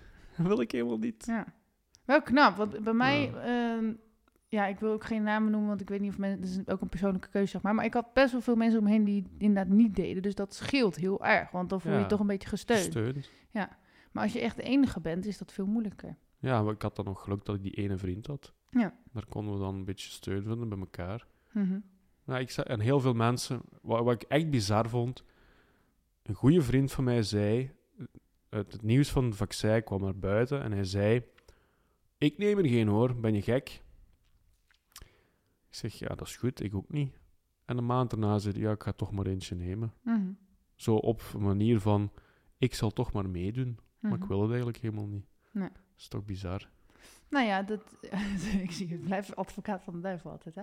Ehm, het is natuurlijk bij elke verandering heb je altijd eerst een groep die zegt, zeg maar bij heel veel mensen is de eerste reactie op een verandering nee gaan we niet doen. Iedereen wil altijd alles waar het oude. Dus er zijn, eh, ik weet niet precies zeker hoe, maar iets bijvoorbeeld 5% die zegt van yes een verandering gaan we doen. En de rest zit allemaal nee nee nee dat is eng of gaan we niet doen of we moeten niet. Nou ja, want we houden alles heel graag bij het oude. Nou ja, en dan op een gegeven moment zie je dat steeds meer mensen het wel gaan doen. En dan gaan er heel veel mensen dus mee. Tenzij het dus echt heel erg van binnenuit dat je voelt dat, het, dat je het niet moet doen. Ja, en dat is een beetje de manipulatie. En dat is, dat is het laatste wat we erover gaan hebben. Ja. Dan gaan we een leuk onderwerp Ja. Ehm, de grootouders. Mhm. Ik heb bijvoorbeeld die, die kameraad waar ik het nu juist over had. Ja, Zijn, zijn oma is 98 jaar. ja. En hij is haar oogappel. Mhm. En ik ben er 100% zeker van dat hetgene wat hij hem toch heeft laten doen, is omdat ze in de media zo hard zeiden, denk aan je naaste. En dat is nog iets wat ik dan de mensen wil zeggen van, maar waarom? Kijk, jij en ik gaan morgen naar het strand. Mhm. En de zon schijnt keihard, het is 30 graden. Mhm. En we willen zonnecrème smeren om onszelf te beschermen. Mhm. Het zou toch raar zijn dat ik zonnecrème moet smeren, zodat jij niet verbrandt? Dat is Dus- wel gek. Een vaccin neem je toch om jezelf te beschermen? Mhm. Ja, dat is toch heel gek. Ja. Mm, ja, is dat hetzelfde? Weet ik niet. Want als je dat bekijkt, vroeger de griepspuit, ja. dat hebben ze toch ja, die niet- nemen wij ook niet voor, eh, voor onze Ja. opa en oma of zo. Nee. en dat is net hetzelfde. Ja. Want onze grootouders gaan effectief dood als ze een zwakke gezondheid hebben en de griep krijgen. Ja. En dan mo- moesten we helemaal geen griepspuit nemen. Nee. En nu wel. Ja. Dus ja, dat zijn vragen die ik me stel dan. Eh. Ja, Ja. Zo, zo denk ik er een beetje voor na. Leuk thema nu. Het nou- Sorry, Nee, maar, ik vind wel ehm, dat heel vaak ben ik heel erg met mijn vragen eh, bezig van het moet op deze volgorde. Dat heb ik een beetje.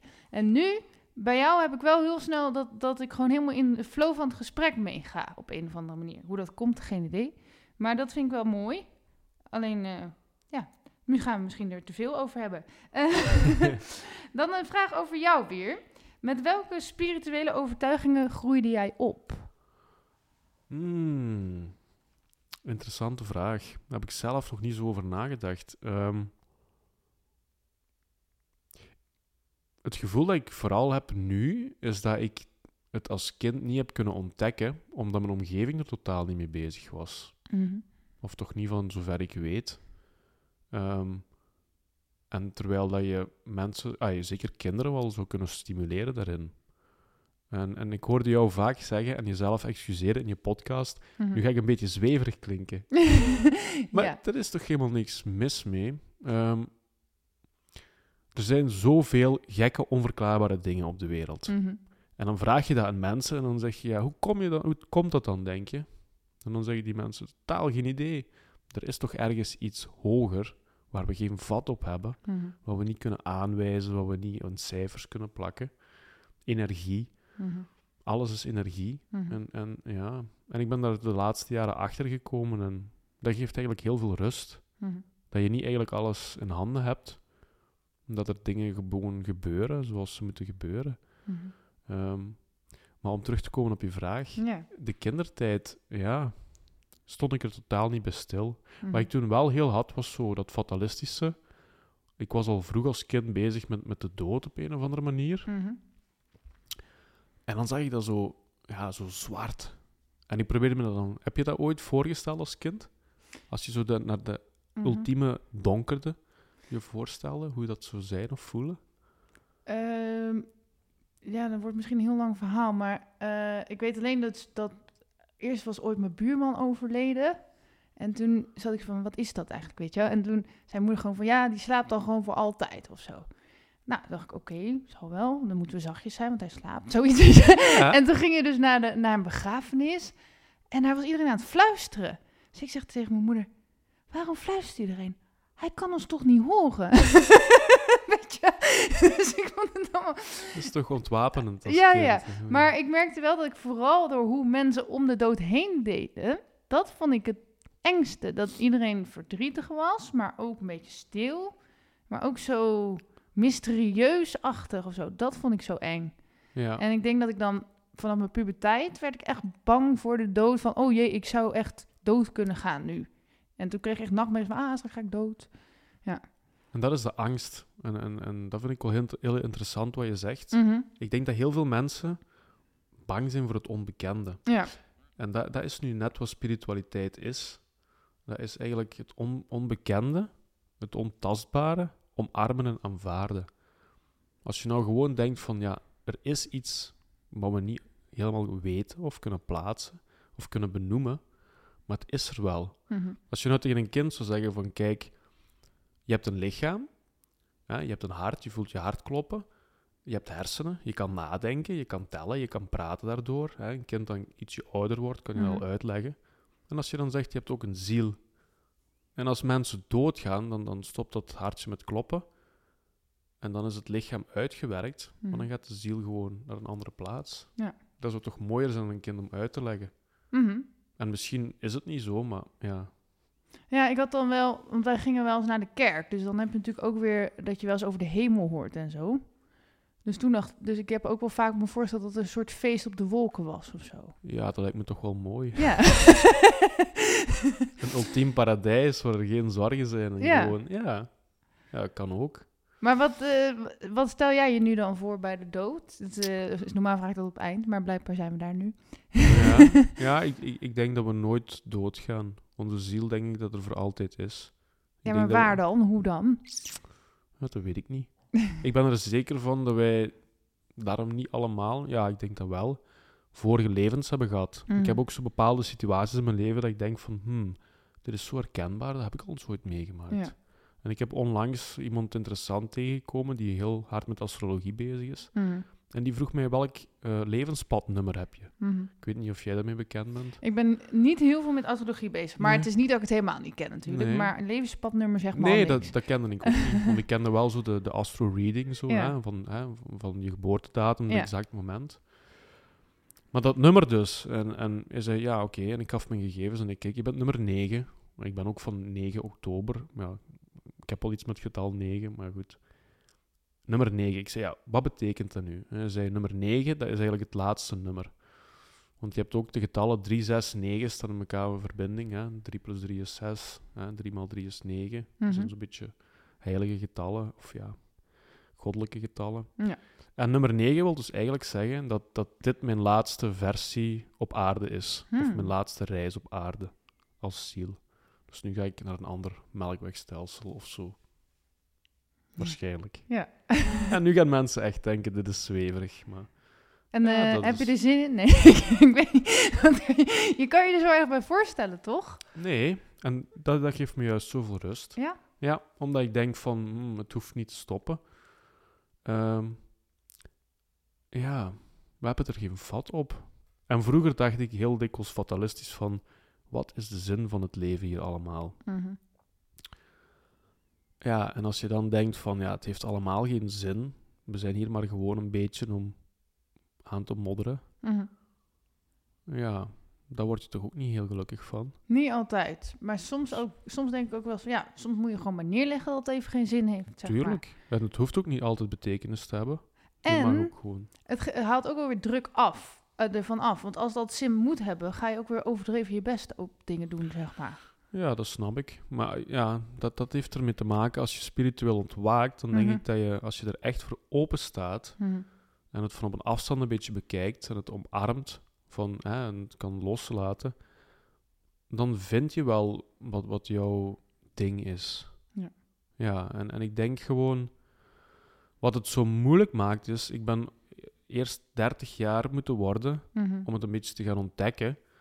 Maar wat ik toen vooral ontdekte is hoe dat ik los ben gescheurd van wie dat ik echt was. En dat noemen ze dus detachment from the inner child, noemen ze dat in het Engels heel Mhm. mooi. Ja. Je innerlijk kind, dat blijft altijd bij je, maar ik heb Mhm. me afgescheurd om mezelf te beschermen tegen mijn pa die veel dronk, of tegen het systeem. Of, ik ging ook niet graag naar school. Ik voelde me daar niet goed, ik was introvert en het was daar luid en druk. Ik ben prikkelgevoelig. Mhm.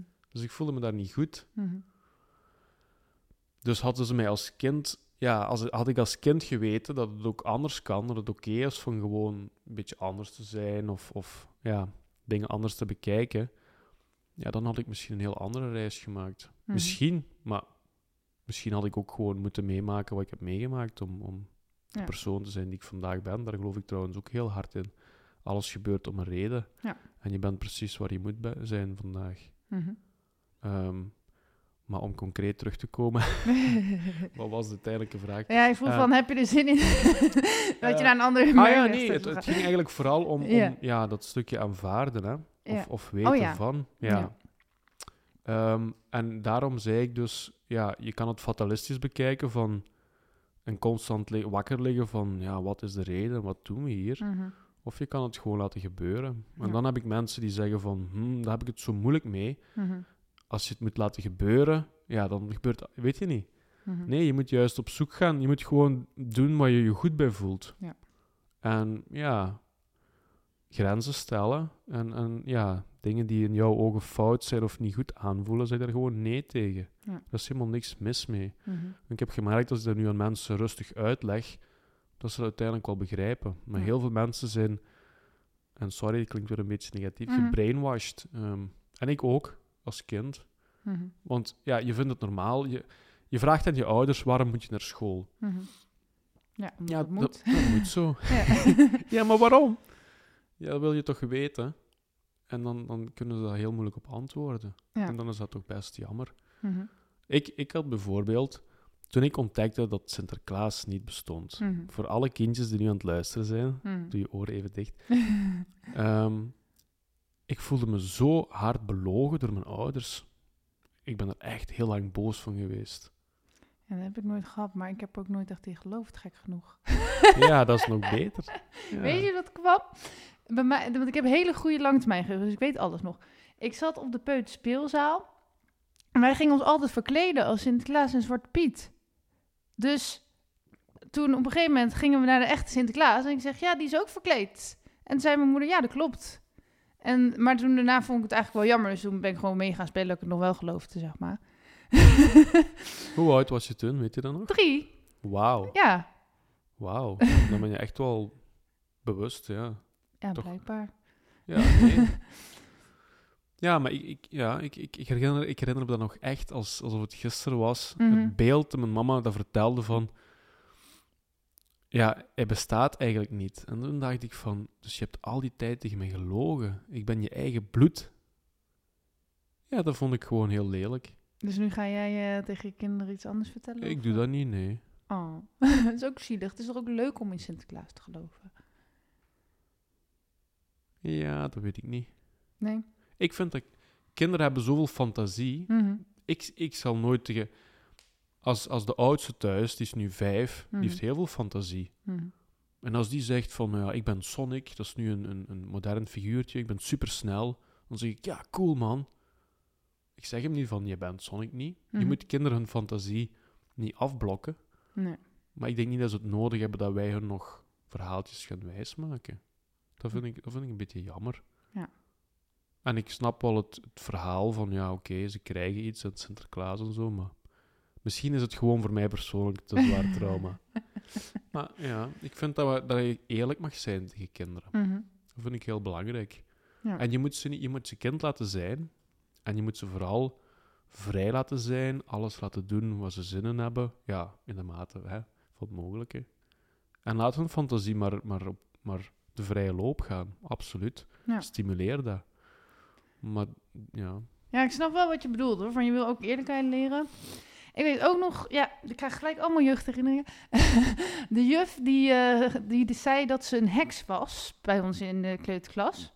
En die zei dus dat ze langs eh, het huis van mijn buurjongetje was geweest. Die zat ook in mijn klas. En een ander huis. En toen was ze tegen een boom aangevlogen s'nachts. En toen was haar bezemstil kapot. Nou, en toen moesten wij natuurlijk een nieuwe bezemstil voor haar maken. En toen had ik dus eh, aan alle buren gevraagd: Hebben jullie iets gehoord van de juf? Want die is hier tegen een boom aangevlogen vannacht. Nou ja, zo zeg maar. En ergens had ik al het idee van: Volgens mij kan dat helemaal niet. Volgens mij verzint ze dit, weet je. Maar toen dacht ik: Ja, dat vind ik niet leuk om te geloven. En toen had ze het uiteindelijk toch verteld van dat het een eh, grapje, hè, dat het een eh, verzinsel was. En toen vond ik dat zo jammer eigenlijk. Maar dan niet dat ze tegen me hadden gelogen, maar gewoon zo jammer dat het niet echt was. ja, Dus ja, zo ja dat kan ook. Ja. Misschien was het dat. En heb ik het gewoon zo niet geïnterpreteerd. misschien vond ik het echt wel zo jammer. Ja, misschien is het mijn latere bewustzijn geweest dat... Ja, dacht dat ik ja, kwaad was dat ze logen. Maar het Ja. mag ook gewoon, hè? Je hoeft het niet precies hetzelfde als ik te zien. Nee, nee, tuurlijk niet. Maar ik probeer er gewoon een beetje mee te denken. Mhm. Ehm, ja, maar iedereen kijkt er anders naartoe. Maar ik, ik heb het er een beetje moeilijk mee. Met, met, met, met liegen. Ja, snap Ja, ik vind het een beetje liegen. Is het ook wel. Ehm, maar wat geloof je nu? Dus je gelooft dat, je naar een, dat, dat dit je laatste leven is. Wat geloof je nog meer? Hoe kunnen we jouw geloof zien? Goh, ik ben eigenlijk... ehm, mm, ja... Ik ging vroeger met mijn grootouders naar de kerk. Mhm. En dat vond ik ergens een beetje tof. Ehm, omdat ik een goede band had met mijn grootouders. En ik vond dat wel een mooi ritueel, zo naar de kerk gaan. Ehm, maar als ik dan zo'n beetje ouder werd, dan begon het zo'n beetje te wringen, zo. Omdat... Ja, het is zo opgelegd ook, hè. Er gaat dan Mhm. zo... De priester gaat dan zo in zijn dingen staan. En van bovenaf spreekt hij het volk toe. Mhm. Ja, dat begon toen al zo'n beetje. ehm, en dan heb ik me daar een beetje tegen afgezet. Dan heb ik mezelf atheïst genoemd. Ik geloof niet in God. En ik denk gewoon van, we zijn allemaal gewoon... Ja...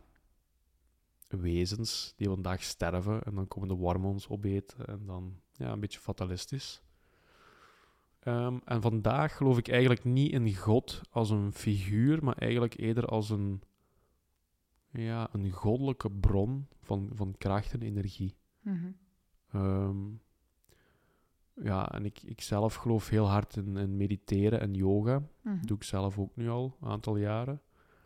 Ehm, maar bidden kan ook perfect. Ehm, en het gaat niet zozeer over wie God is. Mhm. Het gaat erover van wat gelooft jij wat er is. Maar ik denk, als je niet gelooft dat er iets hoger is, maar we geen vat op hebben, Mhm. een echte energie en een kracht die, die, die macht heeft boven alles, ehm, dan denk ik dat je een beetje te nauw aan, aan het denken bent. Mhm. En dat, zo was ik zelf ook. Hè. Ja. Maar er zijn zoveel tekenen zoveel dingen die gebeurd zijn, onverklaarbare dingen. Ja, dan, dan denk ik toch van ja. En dat is oké, hè. En, en nu weet ik van, je moet dat niet allemaal kunnen plaatsen. Het Mhm. is er gewoon. Ja. Zo bijvoorbeeld de piramide, daar is al zoveel over gezegd en geschreven. Mhm. Nu komen er ook veel, heel veel nieuwe theorieën over naar boven. Zoals? Ehm, ja, dat er een soort van. Dat wij eigenlijk een samenleving hadden Mhm. die nu. die veel verder stond toen als dat we nu staan. Mhm. En die dan ofwel eh, weggeveegd zijn door een natuurramp, zoals de dinosaurussen, of die vertrokken zijn naar een andere plaats. En die we- besturen ons, dat kan ook nog. Dat kan ook nog. Ja, kan perfect. Ja. Omdat als ik, als ik het plaatje maak van ja, de piramides kunnen in die tijd niet gelegd zijn met, met mankracht. Dat is gewoon onmogelijk. Hm. Dus die, plus, wat het hele interessante is aan het verhaal is, die piramiden die staan allemaal zo in de stand van de sterren zo. Ik weet niet of je dat een beetje... Ja, ik heb er nog niet bent. heel genoeg. Ja. Ik heb wel gehoord dat, ehm, volgens mij was dat Roy Martina, ik weet niet of je die kent, die wilde geloof ik, weet niet helemaal zeker, iets bouwen van piramides rondom ziekenhuizen. Ja. Ik weet niet helemaal, ik heb niet goed opgelet, dat hoorde ik ergens in de podcast voorbij komen. Toen ik allemaal dingen tegelijk aan het doen was. dus vertel, wat weet jij allemaal over piramides? Ja, dat die zijn. De top van die piramide staat altijd zo recht onder een bepaalde ster of zo. Mhm. En samen, ja, ik weet het niet helemaal precies. Nee, maar die oh, vormen jammer. zo. Dus het, het, het is heel moeilijk te vatten dat ze dat in die tijd allemaal hebben kunnen uitdokteren. Ja. En dat zo perfect hebben kunnen plaatsen en uitrekenen. Plus blokken van 20 of 200 ton op elkaar stapelen. Perfect, symmetrisch. En dat is moeilijk te vatten. Ja. Dus er, er is er toch iets anders achter, denk ik. Hm. En dat vind ik wel interessant. En wat denk was- je dan was- dat erachter zit? Ja, ik denk dat wij. Dat er het leven is geweest die veel intelligenter waren als wij nu zijn. Ja, dat denk ik wel. En dat er nog altijd is, maar dat wij niet, eh, niet kunnen vatten. Of ja, niet zien. Nee. Of dat er geweest is, of die zijn vertrokken of zo. Ja. Of misschien, misschien even heel raar, hè, maar er zijn toch ook heel veel dieren die ehm, helemaal niet heel veel bewustzijn hebben, maar wel hele intelligente dingen doen, zeg maar. Ja. Gewoon puur op instinct. Ja. Dus misschien waren de mensen vroeger helemaal niet per se met hun brein slim. Ja, vast wel iets van een brein, want je moet ook je lichaam besturen. Maar niet per se zoals wij onszelf nu slim vinden. Vooral vinden. Vooral vinden. Ja, blij dat het Ehm, terwijl hun het veel meer vanuit gevoel deden en daardoor perfect goed deden. Zou kunnen. Ja, als ik daar een mooie ding over mag vertellen. Ja. De olifant, ik weet niet of je dat weet. Olifanten in Afrika, die, die leven in groep. Die Mhm. trekken in groep rond. Mhm. En die worden vrij oud. Ze zijn ook heel intelligente en heel emotionele dieren. En die worden zo 70 à 80 jaar oud, gemiddeld. En als die in groep rondtrekken, en die hebben maar een bepaalde tijd, en dat moet een beetje vooruit gaan, zodat ze terug aan een waterbron komen. Mhm. En als de, sommige olifanten te oud worden, dan Mhm. houden die de groep op. En dan zijn er olifantenkerkhoven. Dus ze zijn zo ja, tussen de gebergten zit zo'n beetje. En dan nemen die afscheid van de groep. Mhm. Dan wordt er een traantje weggepinkt. Ja. En dan gaan die een laatste adem naar uitblazen. Ehm, en ja, en hoe mooi is dat? Dat je voelt van, oké, ik ben nu geen meerwaarde meer voor de groep. En ik wil dat de volgende generatie verder gaat. En hier stopt het voor mij. En wat ik een beetje jammer vind bij mensen, is dat heel veel mensen... Je hoort heel vaak oude mensen zeggen van, het is mooi geweest. Mhm. Mijn vrouw is gestorven of mijn man is gestorven. Voor mij hoeft het eigenlijk niet meer. Mhm. En die gaan dan nog een heel aantal jaren verder. Mhm. Dat vind ik ja, toch een beetje jammer. Ja, maar we zijn sowieso veel minder groepsdieren. Of tenminste, we zijn groepsdieren, maar we leven veel minder als groepsdieren dan vroeger. ja, ook. ik. Maar ik wil maar zeggen, soms vraag ik me af, wat, ja... Als de levenskwaliteit er niet meer is, Mhm. waarom moet het dan zo lang gerekt worden? Ik, ik heb Ah, daar ja. soms een beetje moeilijk mee. Ja. En soms is dat denk ik zo'n beetje tegen die wil van de mensen in. Mhm. Ik denk dat je, dat je dat, als je daar nu over nadenkt, iedereen wil graag oud worden, maar niemand wil het zijn. Nee. dus ja, als je, als je nu denkt van, ja, ik wil gerust 100 jaar worden, Mhm. als ik nog zelf naar het toilet kan, en ik kan nog eten en ik kan een wandeling maken, Mhm. maar als je niks meer kan en je zit er, ja, dan lijkt me dat een beetje zielig. Ja. En dan vind ik dat een beetje jammer dat er nu wordt zo, ja, ze, ze blijven het dan een beetje rekken. Ja. En dat vind, dat vind ik dan een beetje...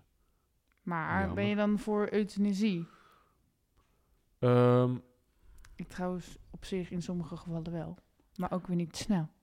nee, ik denk wel dat, dat iemand dat mag vragen, ja. Ja. Ja, dat je daar zelf het recht op hebt. Want ik denk dan dat is een iets mooiere en properder manier dan jezelf iets aandoen. Want eigenlijk doe je dat dan wel een beetje. Ja. Ehm, maar ik, ik ben wel pro in principe, ja. Ja. Als het goed overlegd is en, en er goede begeleiding in is. Ja. Dat is nu wel een beetje aan het evolueren. Ja, maar ik vind, nu zijn er ook wel heel veel jongeren die dan vanwege eh, mentale krachten, zeg maar, er niet meer willen zijn. Ja. Ja, het is moeilijk om over anderen te oordelen, maar ik denk wel dat die... eh, ja, ik hoor nu wel eens dat gewoon jonge mensen, zeg maar, ingeslapen worden van, puur vanwege mentale klachten. Vind ik Hmm, toch... Nee. ik denk gewoon van-. Kijk, het is... eh, Ik geloof echt wel dat die mensen het heel moeilijk kunnen hebben en misschien wel jarenlang. Maar je weet niet hoe je leven er over tien jaar uitziet, Nee, zeg maar. absoluut. En daarom ben ik dus pro ja, begeleiding. Ja. Ik ben ook mentor en ja, Ja. je, zit ook hypnotherapeut. Ja. Ik denk dat heel veel mensen naar u al zijn gekomen met de Mhm. vraag van, kijk, ja, ik voel me slecht of depressief, denk Mhm. ik dan. Ja. En dat, dat jij hen kan helpen, Mhm. toch? En dat is toch heel mooi. En ik denk juist dat we daar collectief moeten op inzetten. En dat noem ik een beetje het collectief ja, spiritueel ontwaken. Omdat ik heel hard, wat ik vroeger heel hard had, was dat ik, ik wist niet waar ik naartoe ging. Ik wist niet waar ik was. Ik wist niet wie ik, ja, wie ben ik nu eigenlijk? Mhm. Waar gaat het eigenlijk allemaal om? Terwijl als je de juiste mensen rond je hebt, waar je een klik mee hebt, waar je goed mee kan praten, die je een beetje aanvoelen, Mhm. dan kan je echt wel groeien en, en een mooie persoon worden. Ja. En iets vinden wat, wat jou zin geeft in het leven Mhm. dan kan je een heel mooi leven hebben. Ik denk dat dat voor iedereen kan. Ja. En dat iedereen daar recht heeft op dat geluk. En dat we daar collectief op moeten inzetten. Ja, ik heb, eh, maar ik weet even niet meer. Oké, ik weet zeker dat ik het Patrick Kikke heb horen zeggen, maar ik weet niet waar zijn bronnen waren en ik weet ook niet meer welk land het was. goed dat ik mijn bronnen goed weet, hè. Ehm, maar die zei dat er dus in een bepaald land, als je daar dan eh, eh, bijvoorbeeld depressief of burn-out bent of zo, dan was dat de verantwoordelijkheid voor de groep. Dus eh, ging die groep bijvoorbeeld om je heen dansen en je allemaal cadeautjes geven en voor je zorgen en je masseren en weet ik veel wat ze allemaal gingen doen om te zorgen dat jij dus niet depressief bent. En nou ja, er zullen ook, tuurlijk, als ik nu weet dat een goede vriend van mij depressief is, ga ik ook wel even bellen of op bezoek of zo. Maar we gaan niet met z'n allen een heel, ja, ons helemaal uitsloven om te zorgen dat diegene ehm, beter wordt. Vaak. Vaak wel. Omdat Ja. we toch een beetje collectief egoïstisch geworden zijn. Ja. Ja, dat, dat merk je toch wel hard. En ook tijd te weinig hebben als je gewoon werkt. Ja, en, ehm, Klopt. ja. Omdat er heel weinig... Ja, dat is ook iets wat me heel hard is opgevallen. Hoe weinig er in jezelf geïnvesteerd wordt. Gewoon Mhm. al qua tijd. mhm. Ik heb heel veel mensen met wie ik samenwerk dan. Ehm, ik, ik hamer heel hard op de ochtendroutine en de avondroutine. Is dat nu meditatie, yoga, lezen, schrijven? Dat je even die momentjes voor jezelf hebt. En de eerste vorm van weerstand is altijd... "Maar ik heb helemaal geen tijd. Mhm. Dan denk ik, ja, dan moet je tien minuutjes vroeger opstaan. Ja. Ja, of, of zoek een manier. Er is altijd tijd. Ja. Als er, Niet altijd voor alles tegelijk. Dat Nee. weet ik ook uit ervaring. Nee, dat is- Maar als er geen tijd meer is om voor jezelf te zorgen, dan moet je echt stappen nemen om, om iets anders te doen in je Ja, leven. Want ja. daar gaat het nu net zo, zo hard om. En dat merk je nu. Ik heb juist, wat ik het mooie aan corona vond, Mhm. sorry dat ik er heel even op terugkom, ja, mag. is dat je door die lockdown, ik vond het eigenlijk juist ja, een geschenk, Mhm. omdat ik heel veel tijd had om Ja. dingen voor mezelf te doen. Ja, ik ben toen mijn podcast begonnen. Ja, dus, eh, bijvoorbeeld. ja, kijk Ja. hoe mooi, dat is, dat is daaruit gekomen. Dat is toch mooi? Ja. Als, en mensen waren toen zo hard van... En dan hoorde ik mensen zeggen, oh, ik snak ernaar om nog eens een koffietje op een terrasje te gaan drinken. Ja, dat snap ik ergens wel. Mhm. Maar ik dacht dan van, waarom bel je die vriend dan niet op en kom dan naar thuis? mhm. En dan zeiden men, en, en wat ook zo grappig was, hoeveel mensen rijden dronken met de auto of roken een jointje en, en doen iets wat niet mag. Mhm. Maar toen dat je die regel had van twee of vier mensen, toen had ik vrienden die zeiden van, ja maar, we mogen niet langskomen, hè. dan dacht ik van, we ja, maar we, we gaan, ja... Ja, ik dacht zo van, ja, doen we ook eens een beetje rebels. Ja, ik vond vooral, langs. ik vond vooral, toen op een gegeven moment mocht je niet met meer dan drie mensen op straat lopen. Oh, dat, dat- was echt heel raar. Oh, dat, dat heb ik niet gekend. Oh ja, misschien was dat in België anders, weet ik niet. Oh, Wij mochten dus op een gegeven moment, dat was maar heel kort hoor. Mocht je maar met twee mensen naast elkaar lopen en niet met drie. ah. En ik was hier allemaal liedjes aan het opnemen voor mijn album. En we waren met z'n drieën. En dat mocht in huis, mocht het wel. Maar ja, toen waren we echt wel de hele dag waren we gewoon, eh, zeg maar, binnen dingen aan het opnemen. Dus je wil gewoon even met z'n drieën een rondje lopen. En toen dacht ik, ja, hier kunnen we gewoon een bekeuring voor krijgen. Dus dan loop je toch wat minder gemakkelijk met z'n drieën. Maar Angst. ja, Dan wordt er een beetje angst gecreëerd. Ja, ja tuurlijk. Maar dat is... ehm, Ja, maar ik wou gewoon zeggen van... Ja, je kan eigenlijk wel dingen in je voordeel draaien ook. Ja. En, en er iets positiefs uithalen. Ik heb toen heel veel tijd met mezelf en mijn vriendin doorgebracht. Mhm. En dat was eigenlijk fantastisch. Ja.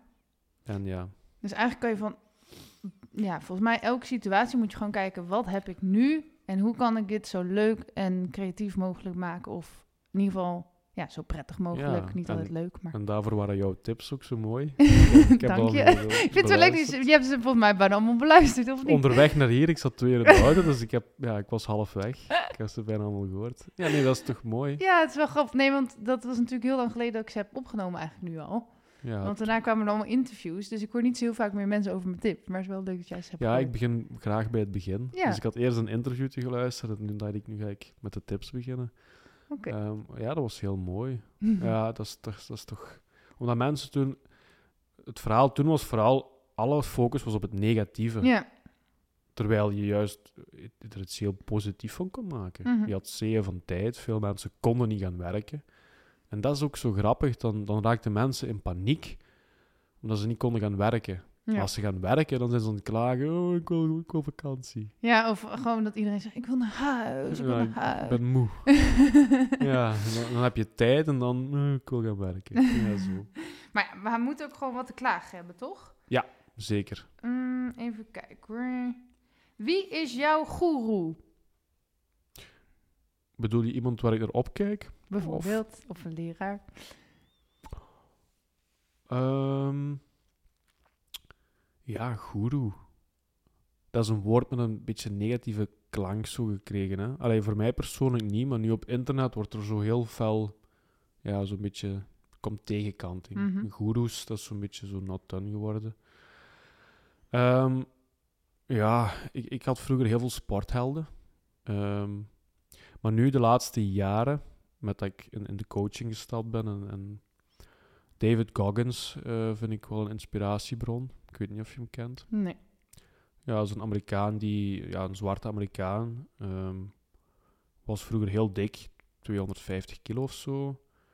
Is op drie maanden is hij al het gewicht, overgewicht kwijtgeraakt. En Oh. hij heeft in Amerika... Dat is niet gezond, drie maanden. Goed, ga verder, ja? ja, eh, maar hij heeft het op zich wel gezond gedaan. Oké. En hij had geen overhangend vel of zo. Met heel speciale training heeft hij dat voor elkaar gekregen. En hij is de enigste ooit, denk ik, of toch was de eerste ooit toen, die alle niveaus van Navy SEAL, Marine en alles in Amerika heeft gehaald. Hm. Ja, en hij wou de baddest motherfucker on the planet worden. Ehm, ja, en, en die heeft zijn eigen echt ehm, ja, from zero to hero gemaakt een beetje. Met mindset vooral. En die, ja, dat is een ultraloper nu en een motivational speaker. En ehm, ja, ik raad heel veel mensen, zeker als, als jonge gasten daarmee toekomen, raad ik aan van volg hem. Mhm. Ik vind hem al een inspiratiebron. Ehm, en wie mij heel hard heeft... ehm, ja, mijn hart heeft veroverd is Tony Robbins. Je hebt hem al even aangehaald. En ik heb over de tijd die Netflix-stoken gezien. I'm not your guru. Mhm. Ja, dus ik mag ook geen goeroe vragen, ja. Ja, nee, nee, niet daarom. Maar ja, dat was heel mooi. En dat was een beetje... Wat hij doet dan in, in het groot, dat probeer ik een beetje te doen met mijn ehm, studenten, zeg maar. Ja. Klanten slash studenten. Ehm, ehm, ja, dieper gaan van de vinger op de wonden leggen van ja, ik vond dat heel mooi in die docu. Dat meisje zei van, ja, ja, mijn grootste struikelblok is mijn gewicht. En hij zei van, hoe is je relatie met je pa? Heel slecht. Hij zit aan de drugs. En tien minuten daarna was ze aan het huilen en het zat allemaal bij haar pa. Om maar een voorbeeld te geven. Mhm. En ik heb ook zo het geluk gehad dat ik iemand ben tegengekomen, die ik ook nog altijd heel dankbaar ben. Ehm, die had me eigenlijk gecontacteerd om, om trainings te geven in groep.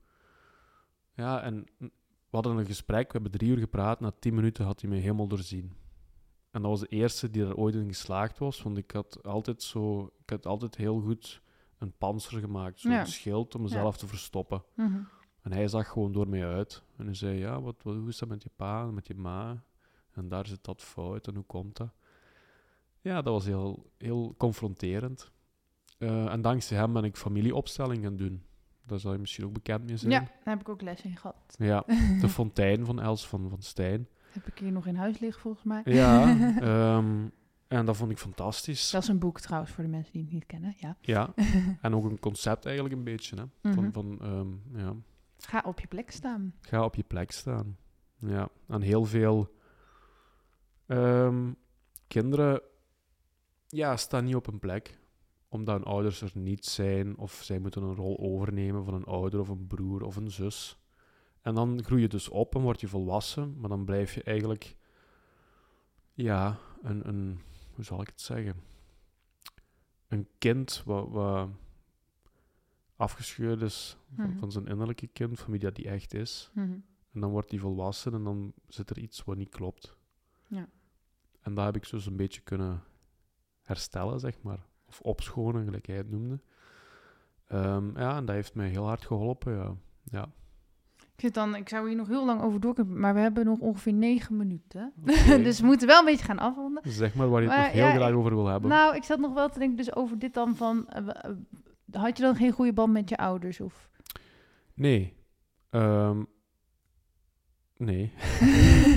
dat is het antwoord. nee. Ehm, ja, heel moeilijk vooral, omdat ik... ehm, ja, natuurlijk, mijn papa had een drankprobleem. eh, en mijn mama was eigenlijk heel hard bezig met... Ja, wat, wat, waar is hij mee bezig? Mhm. Omdat hij dan vaak op café zat en zo. Dus ik had zoiets van, ja, wat doe ik hier dan eigenlijk? Snap je? Dus daarom was ik ongelukkig. En ik was dan ook nog super gevoelig. Ik ben iemand die heel gevoelig is. Ik voel heel hard aan als er negatieve energie is of spanningen. Ehm, ja, en ik had dan... Ja, mijn papa die nam me dan vaak mee op café of op... Ja, ja, gelegenheden waar hij dan kon drinken. Mhm. Ehm, waardoor dat ik ergens wel besefte van... Ja, ik ben er enkel bij zodat hij kan drinken. Ehm, dus dat, dat maakt je niet gelukkig als kind natuurlijk. En ehm, wat ik dan eigenlijk gedaan heb, is een beetje mijn mama dat kwalijk genomen. Dat zij niet heeft ingegrepen naar hem toe of mij een beetje gered heeft. Ehm, en dat heeft altijd een beetje gevrongen. Mhm. En nu sinds die familieopstelling is, is die band met mijn ouders precies ja, hersteld gewoon. Nu, nu besef ik van, zij hebben gedaan wat op dat moment voor hun het beste was. Ja. En of dat nu goed was voor mij of niet, daar, daar heb ik geen zaak mee. Ja, Mhm. dat was mijn rol niet. Zij Ja. hebben gedaan wat zij toen dachten dat oké was. Ja. En ja, en ik ben nu vandaag wie ik ben, deels daardoor. En nu vind ik ze prachtig. ja, en nu, nu is hij gewoon mijn pa. En zij is mijn mama. En ik, ik ben er voor hun. En als ik iets kan doen, dan sta ik klaar. En ik ben de zoon. Ja. ja dat is heel mooi. En ik ben er heel dankbaar voor. En daarom ook heel vaak mensen die ik zie die met dezelfde dingen spelen, problematiek, die zeg ik van, doe die familieopstelling. Mhm. Zelfs voordat we het traject aangaan. Ja. Want zolang dat wringt, dan, dan kan je niet helemaal groeien. Nee. Nee. Oké, we gaan eh, even kijken. Wat ga ik nog vragen? Ja, oké. ehm. wat wil je vertellen over intermittent living? Oh, dat vind ik een leuke. Die heb ik nog maar pas ontdekt. Ja, want ik ken wel intermittent fasting. Is dat hetzelfde? Ja. Intermittent living is eigenlijk de overkoepelende term. Mhm. En je kan eigenlijk verschillende dingen doen. En daar was ik eigenlijk ook niet mee bekend. Want ik heb dan eerst de fasting geprobeerd. Mhm. Ik heb nu vrijdag heb ik een, een vaste vastdag. Dus dan eet ik 24 uur niks.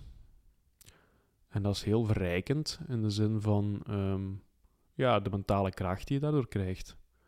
Omdat ik altijd... Ik heb eigenlijk... Toen besefte ik... Ik heb in 33 jaar nooit langer dan, dan 6 of 12 uur zonder eten gezeten. Nog nooit. Hm. Dus dat is eigenlijk wel gek. Allee. Ehm, ja, en toen, toen deed ik dat. En ja, dan, dan moet je je honger overwinnen. En dan, dan, dan ben je een beetje in survival-modus. En dat maakt je wel sterk. En wat ik dan heel, heel... Ik ben bijvoorbeeld prikkelgevoelig. Dus als dan ja, onze kleinste en de oudste samen aan het spelen zijn, dan is het heel druk, veel lawaai. Mhm. En als ik dan op vrijdag in mijn vaste dingen zit, dan denk ik van, ja, als het dat maar is. ik ben gewoon aan het overleven. Ja. Ja. Dus dat is heel krachtig. Maar elke vrijdag vasten, dat is best wel vaak. Hoe zeg je? Elke vrijdag vasten is best wel vaak. Ja, ik heb gehoord en een beetje onderzoek gedaan dat Mhm. één, één dag per week vasten gezond zou zijn. Hm. Ja. En dan het intermittent fasting verhaal, daar geloof ik nu eigenlijk ook vrij hard in. Ik was een heel harde voorstander van stevig ontbijt en dan vijf à zes maaltijden per dag. Drie grote, twee, drie kleintjes. Mhm. Een stuk fruit of iets klein. Ehm, ja, dat heeft zijn voordelen, vooral voor bodybuilders die Mhm. veel in gewicht willen bijkomen. Maar als je het biologisch gaat bekijken, en wat heel logisch is, is als je nu denkt van ja, het, het is toch helemaal niet logisch dat je de hele dag door gaat zitten eten. Dat is eigenlijk best wel veel, vijf of zes keer om Mhm. de drie, vier uur, is echt wel vaak. Mhm. Ehm, en dus het intermittent fasting verhaal is eigenlijk, dus ja, windows noemen ze dat. Hè. En het meest voorkomende is dat je 16 uur niet eet en een window van 8 uur wel mag eten. Dus je eet bijvoorbeeld om 6 uur s'avonds je laatste maaltijd. Ehm, en dan kan je 12 en 4 erbij. Om 10 uur de dag erna kan je terug eten. Ja. En dan Ja, ik heb het wel eens 10 en 6. geprobeerd. Op dit moment ben ik niet echt aan het intermittent vasten. Maar ik luister gewoon een beetje of ik 's ochtends wel of geen honger heb, zeg maar. Ja. Ja, je moet ook vooral naar je lichaam luisteren. ik, kan, ik doe soms heel hard fysiek werk eh, in het groen. En dan moet ik wel zorgen dat ik ontbeten heb, want anders dan krijg ik zo flanellen benen en dan begin ik te bibberen. En- Ja, nee, dat lukt niet. Maar heel kort nog, eh, het Ja. overkoepelen van intermittent living. Ehm, het gaat er vooral over dat je jezelf onder gezonde natuurlijke stress stelt. En waarom is dat zo goed? Ehm, we zijn heel hard gewend aan ongezonde stress Mhm. haasten, ergens op tijd komen, werken, deadlines halen, over onszelf twijfelen van zien we er goed uit of dit of dat. Mhm. Ehm, en vroeger, ja, als je teruggaat naar onze voorvaderen, waren we altijd in ehm, natuurlijke stress.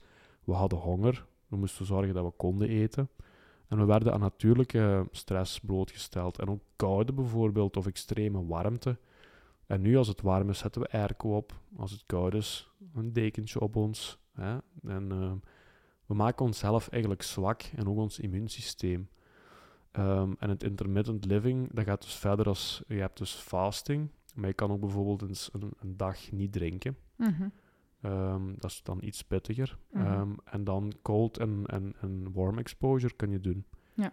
Ijsbaden zijn enorm krachtig. Ook wel eens gedaan. Ja, Ook voor een podcast. Toen mocht ik Isabel mocht ik interviewen en toen kreeg ik eerst een ijsbad. En toen ging ik bij haar daarna interviewen. Krachtig hè. Ja. Daarna heb je toch wel, ja, voel je toch wel even Ja. die tintelingen en zo. Is Mhm. toch mooi.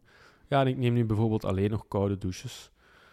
Ehm, ja, af en toe neem ik wel eens een warme, maar dat is dan eigenlijk een cadeautje. ja, dat is dan zo van, ja, ik gun het mezelf. Maar eigenlijk, ja, ja wennen doe je nooit, Mhm. maar het geeft je heel veel kracht. Ja. En het heeft zoveel gezondheidsvoordelen. Want als je erover nadenkt, warm water is iets wat we uitgevonden hebben. Hè? Het is Mhm. echt niet goed voor je huid. Nee. Het droogt uit. Daarom als je te veel in de zon zit en zo, dat je oude huid krijgt. Mhm. Dus koud water is echt goed voor je huid. Dus een- dit is een beauty tip aan alle mensen. Dus ja, intermittent living, overkoepelend. Ehm, stel jezelf bloot aan stress, natuurlijke stress. Daag jezelf een beetje uit, fysiek. En ja, dan ga je sterker worden, fysiek en Cool. mentaal. Ehm, ik kan hier nog heel lang over doorpraten, maar we zijn al best wel op ons tijd. En ik wil echt nog vragen wat je nog over mannelijke en vrouwelijke energie kwijt wil. Oh, ja, die is ook wel leuk. Ja, dat is iets wat mij de laatste jaren bekend geworden is. Ehm, en ik ook ontdekt heb dat ik een sterke vrouwelijke energie heb. Ehm, en wat wil dat nu precies zeggen voor de mensen die dat niet zo goed begrijpen? De vrouwelijke energie is... ja, de vrouw is eigenlijk de bron van het leven. Hè? Mhm. Daar moeten we eerlijk in zijn. Zonder de, De, vrouw... nee. De- ja. ja. Ehm, alles ontstaat bij de vrouw. Ehm, en al die energie wordt doorgegeven, dus vanuit de baarmoeder en zo. En daarom is het belangrijk dat vrouwen bezig zijn met aardse dingen. Ehm, ja, dus gewoon echt ja, buiten zijn en ja, dingen doen die, die zich goed laten voelen. Ja, en ook dingen waardoor je creatief kan zijn. Schrijven, dansen, zingen. Ehm, en, en daardoor haal je ja, die vrouwelijke energie, die maak je daardoor sterker. En Mhm. dat is best wel belangrijk, en ook voor mannen. En waarin zit dan de mannelijke energie? Dat is meer het, het, het, ja, het praktische. Dus het plannen. Dus wij moesten vroeger gaan jagen, sterk zijn. ehm, ja, dat is meer de mannelijke energie. Maar het is dus zo dat mannen en vrouwen beide energieën hebben. Mhm. En ehm, bij heel veel mensen is dat uit balans. Mhm. En bij mij was dat net zo vroeger. Ik had te sterke vrouwelijke energie en, en een te, te lage mannelijke. Ja, en dan kan je terug in balans brengen. Dus als je als man ehm, te sterke masculine energie hebt, ja, Mhm. dat zijn dan de, de macho's of, of de mannen die zich zo hard willen bewijzen. Ehm, maar ja, die vrouwelijke energie die is er. En die heb je echt wel nodig ja, om, om ja, met je voet op de grond te staan. En heel veel mannen die doen er zo'n beetje weigerachtig tegen, van oh nee, ja, we zijn gewoon lekker stoer, ja, een beetje trainen. En, en, maar ja, je kan draaien of keren hoe je wilt, maar je hebt toch beide. Mhm. En het is belangrijk dat je die beide energieën voedt. Ja. En dat, dat moet je voor jezelf zoeken. Hè. Er Mhm. zijn dingen die voor jou werken en die voor iemand anders niet werken. Mhm. Jij zingt nu heel graag. Ja. Mij moet je niet horen zingen. Ehm, ja, ik doe andere dingen graag. Ja. Die, die ook ja, mij terug op de aarde brengen ja, en in contact. En Ja, en hoe, gewoon- oh ja, dus je merkt aan jezelf dat je dus te veel het een hebt of te veel het ander door. Hoe merk je dat? Ehm, ja, hoe merk je dat? Dat is wel een goeie. Ehm, ja, er zijn verschillende dingen in. Als je als man te weinig testosteron hebt, Mhm. dat kan zijn, dan heb je echt nood aan, aan beter voedsel. Of meer krachttraining doen, of meer sport. Dingen die dat een beetje omhoog brengen. Ehm, en iets wat bij vrouwen, ja, vind ik gevaarlijk is, is, is de pil Mhm. omdat dat de vrouwelijke, ja, de vrouwelijke energie heel hard wegneemt. Mhm. En wat ik ook gemerkt heb, mijn vriendin nam de pil toen ik haar leerde kennen, was het verschil dat haar emoties waren heel veel afgeblokt. En ze was heel, ja, zo een feminine vrouw. Mhm. Uh, we gaan ons mannetje staan langs de mannen. We zijn net zo goed. En het gaat niet over dat mannen en vrouwen, ze zijn gelijk op een of andere manier, Maar wel anders. maar ze zijn helemaal anders. Ja. Want anders kun je toch niet aangetrokken zijn tot elkaar. Mhm. En ik denk dat dat heel veel ehm, vandaag de dag ehm, verkeerd zit, Mhm. omdat vrouwen massaal aan de pil zitten Mhm. En zich niet genoeg kunnen uiten als vrouw. En zich dus anders een beetje gaan gedragen, zonder dat ze dat willen, maar door die hormonen.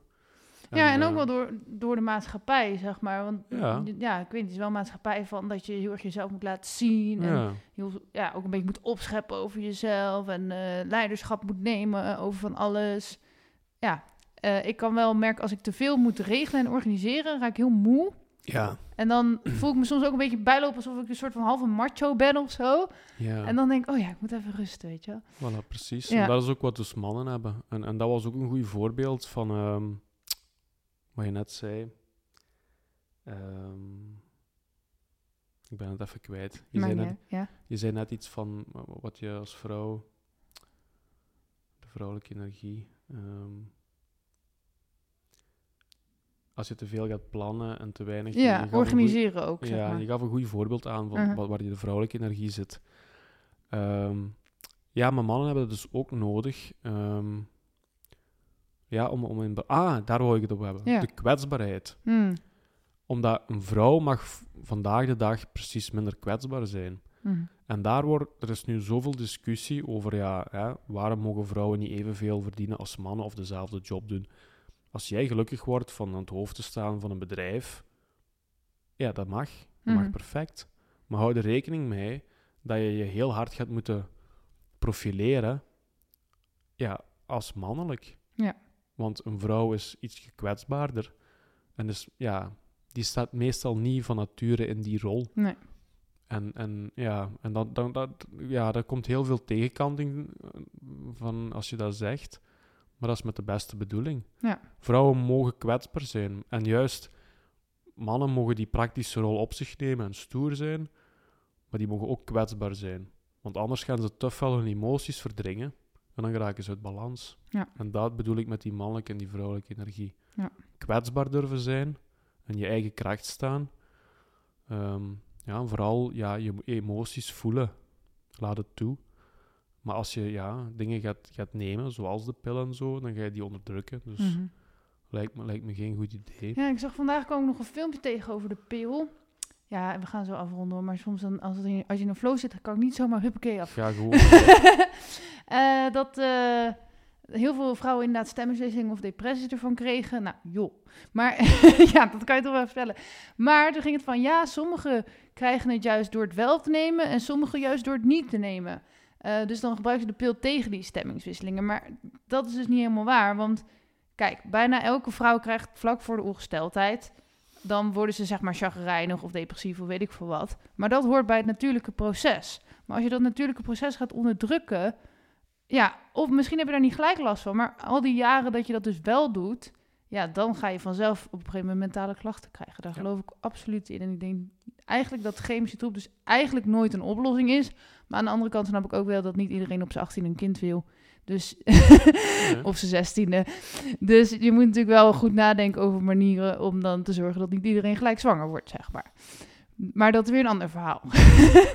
Mag ik nog één heel interessant dingetje opbrengen? Vooruit. Heel snel. Ja. Ehm, ook iets heel interessants wat ik ontdekt heb, is als een vrouw de pil neemt Mhm. en die maakt een partnerkeuze Mhm. En daarna stopt hij met de pil om een kindje te krijgen, Ja. en dan krijgt hij een kindje Mhm. en dan blijkt uiteindens dat de vrouw eigenlijk niet meer aangetrokken is tot die man, Ja, heb ik ook omdat ze de verkeerde ja. Dus dat, daar moet je ook heel hard Omdat over je nadenken. hormonen gewoon in de war Ja, zijn. tuurlijk. Dus, dus ja. En dat, dat, eh, vandaag de dag zijn we verwonderd dat er zoveel mensen uit elkaar gaan, maar alles heeft wel soms een beetje zijn oorzaak ook. Hè. Ja. Dus je moet er soms een beetje bij stilstaan, denk. En eh, mannen schijnen ook steeds vrouwelijker te worden doordat de pil in het water blijft zitten. Ja, drink absoluut geen kraanwater. Ja, sorry. Ja, ik dus wel, daar word ik vrouwelijker van. Nee, maar... Ja, dat mag. Als je dat als hek wil gebruiken, ja, biohack. Nee, maar het is, het is, ja, je moet echt wel opletten. Ja. En dat, ja, je kan kleine dingen doen en het is daarom dat ik zeg, stel dingen een vraag. Ja. Als je als man voelt van, ja, ja, ik voel me te weinig man. Ja, het internet ligt voor je. Pak je Mhm. gsm en hoe, hoe kan ik mijn testosteron boosten? Ja. Eet een beetje ajuin. Ga Krachttraining. doen. Ga een beetje sprinten. Ja.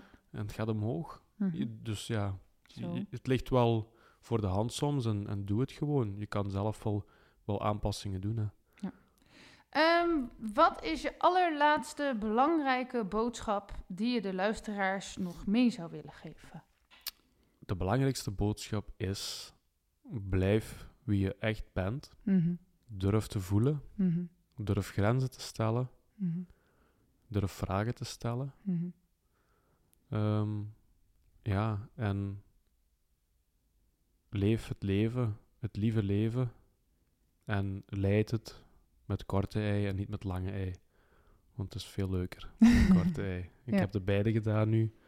En met lange ei is het niet leuk. Nee. En je hebt veel in, in eigen handen. Mhm. En vraag hulp als je het nodig hebt. Eh, waar kunnen mensen je vinden als ze meer over je willen weten of jou nodig hebben? Eh, op Facebook. Dus Arnoud Raskin. Arnoud is met OUT. Dat is een belangrijke, want er is ook een Arnoud Raskin met een D. Hm, Dat Dus is de verkeerde. Arnoud met een T. Mhm. Instagram is ook arnoud.raskin. En mijn website ehm www.ar-livementor.be. Daar staat een beetje mijn verhaal op, wat ik doe, Mhm. wat mijn traject inhoudt. Ehm, ja, kan je ook een afspraak boeken. Dus wees welkom. Bedankt dat je helemaal naar Nederland bent gekomen.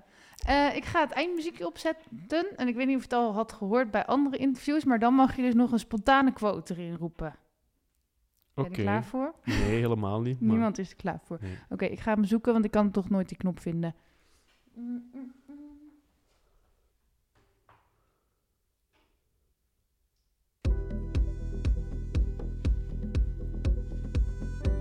lach, leef en heb lief.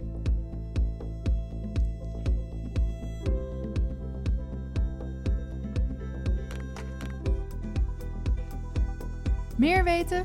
Ga naar belinda.nl of volg mij op Facebook en Instagram.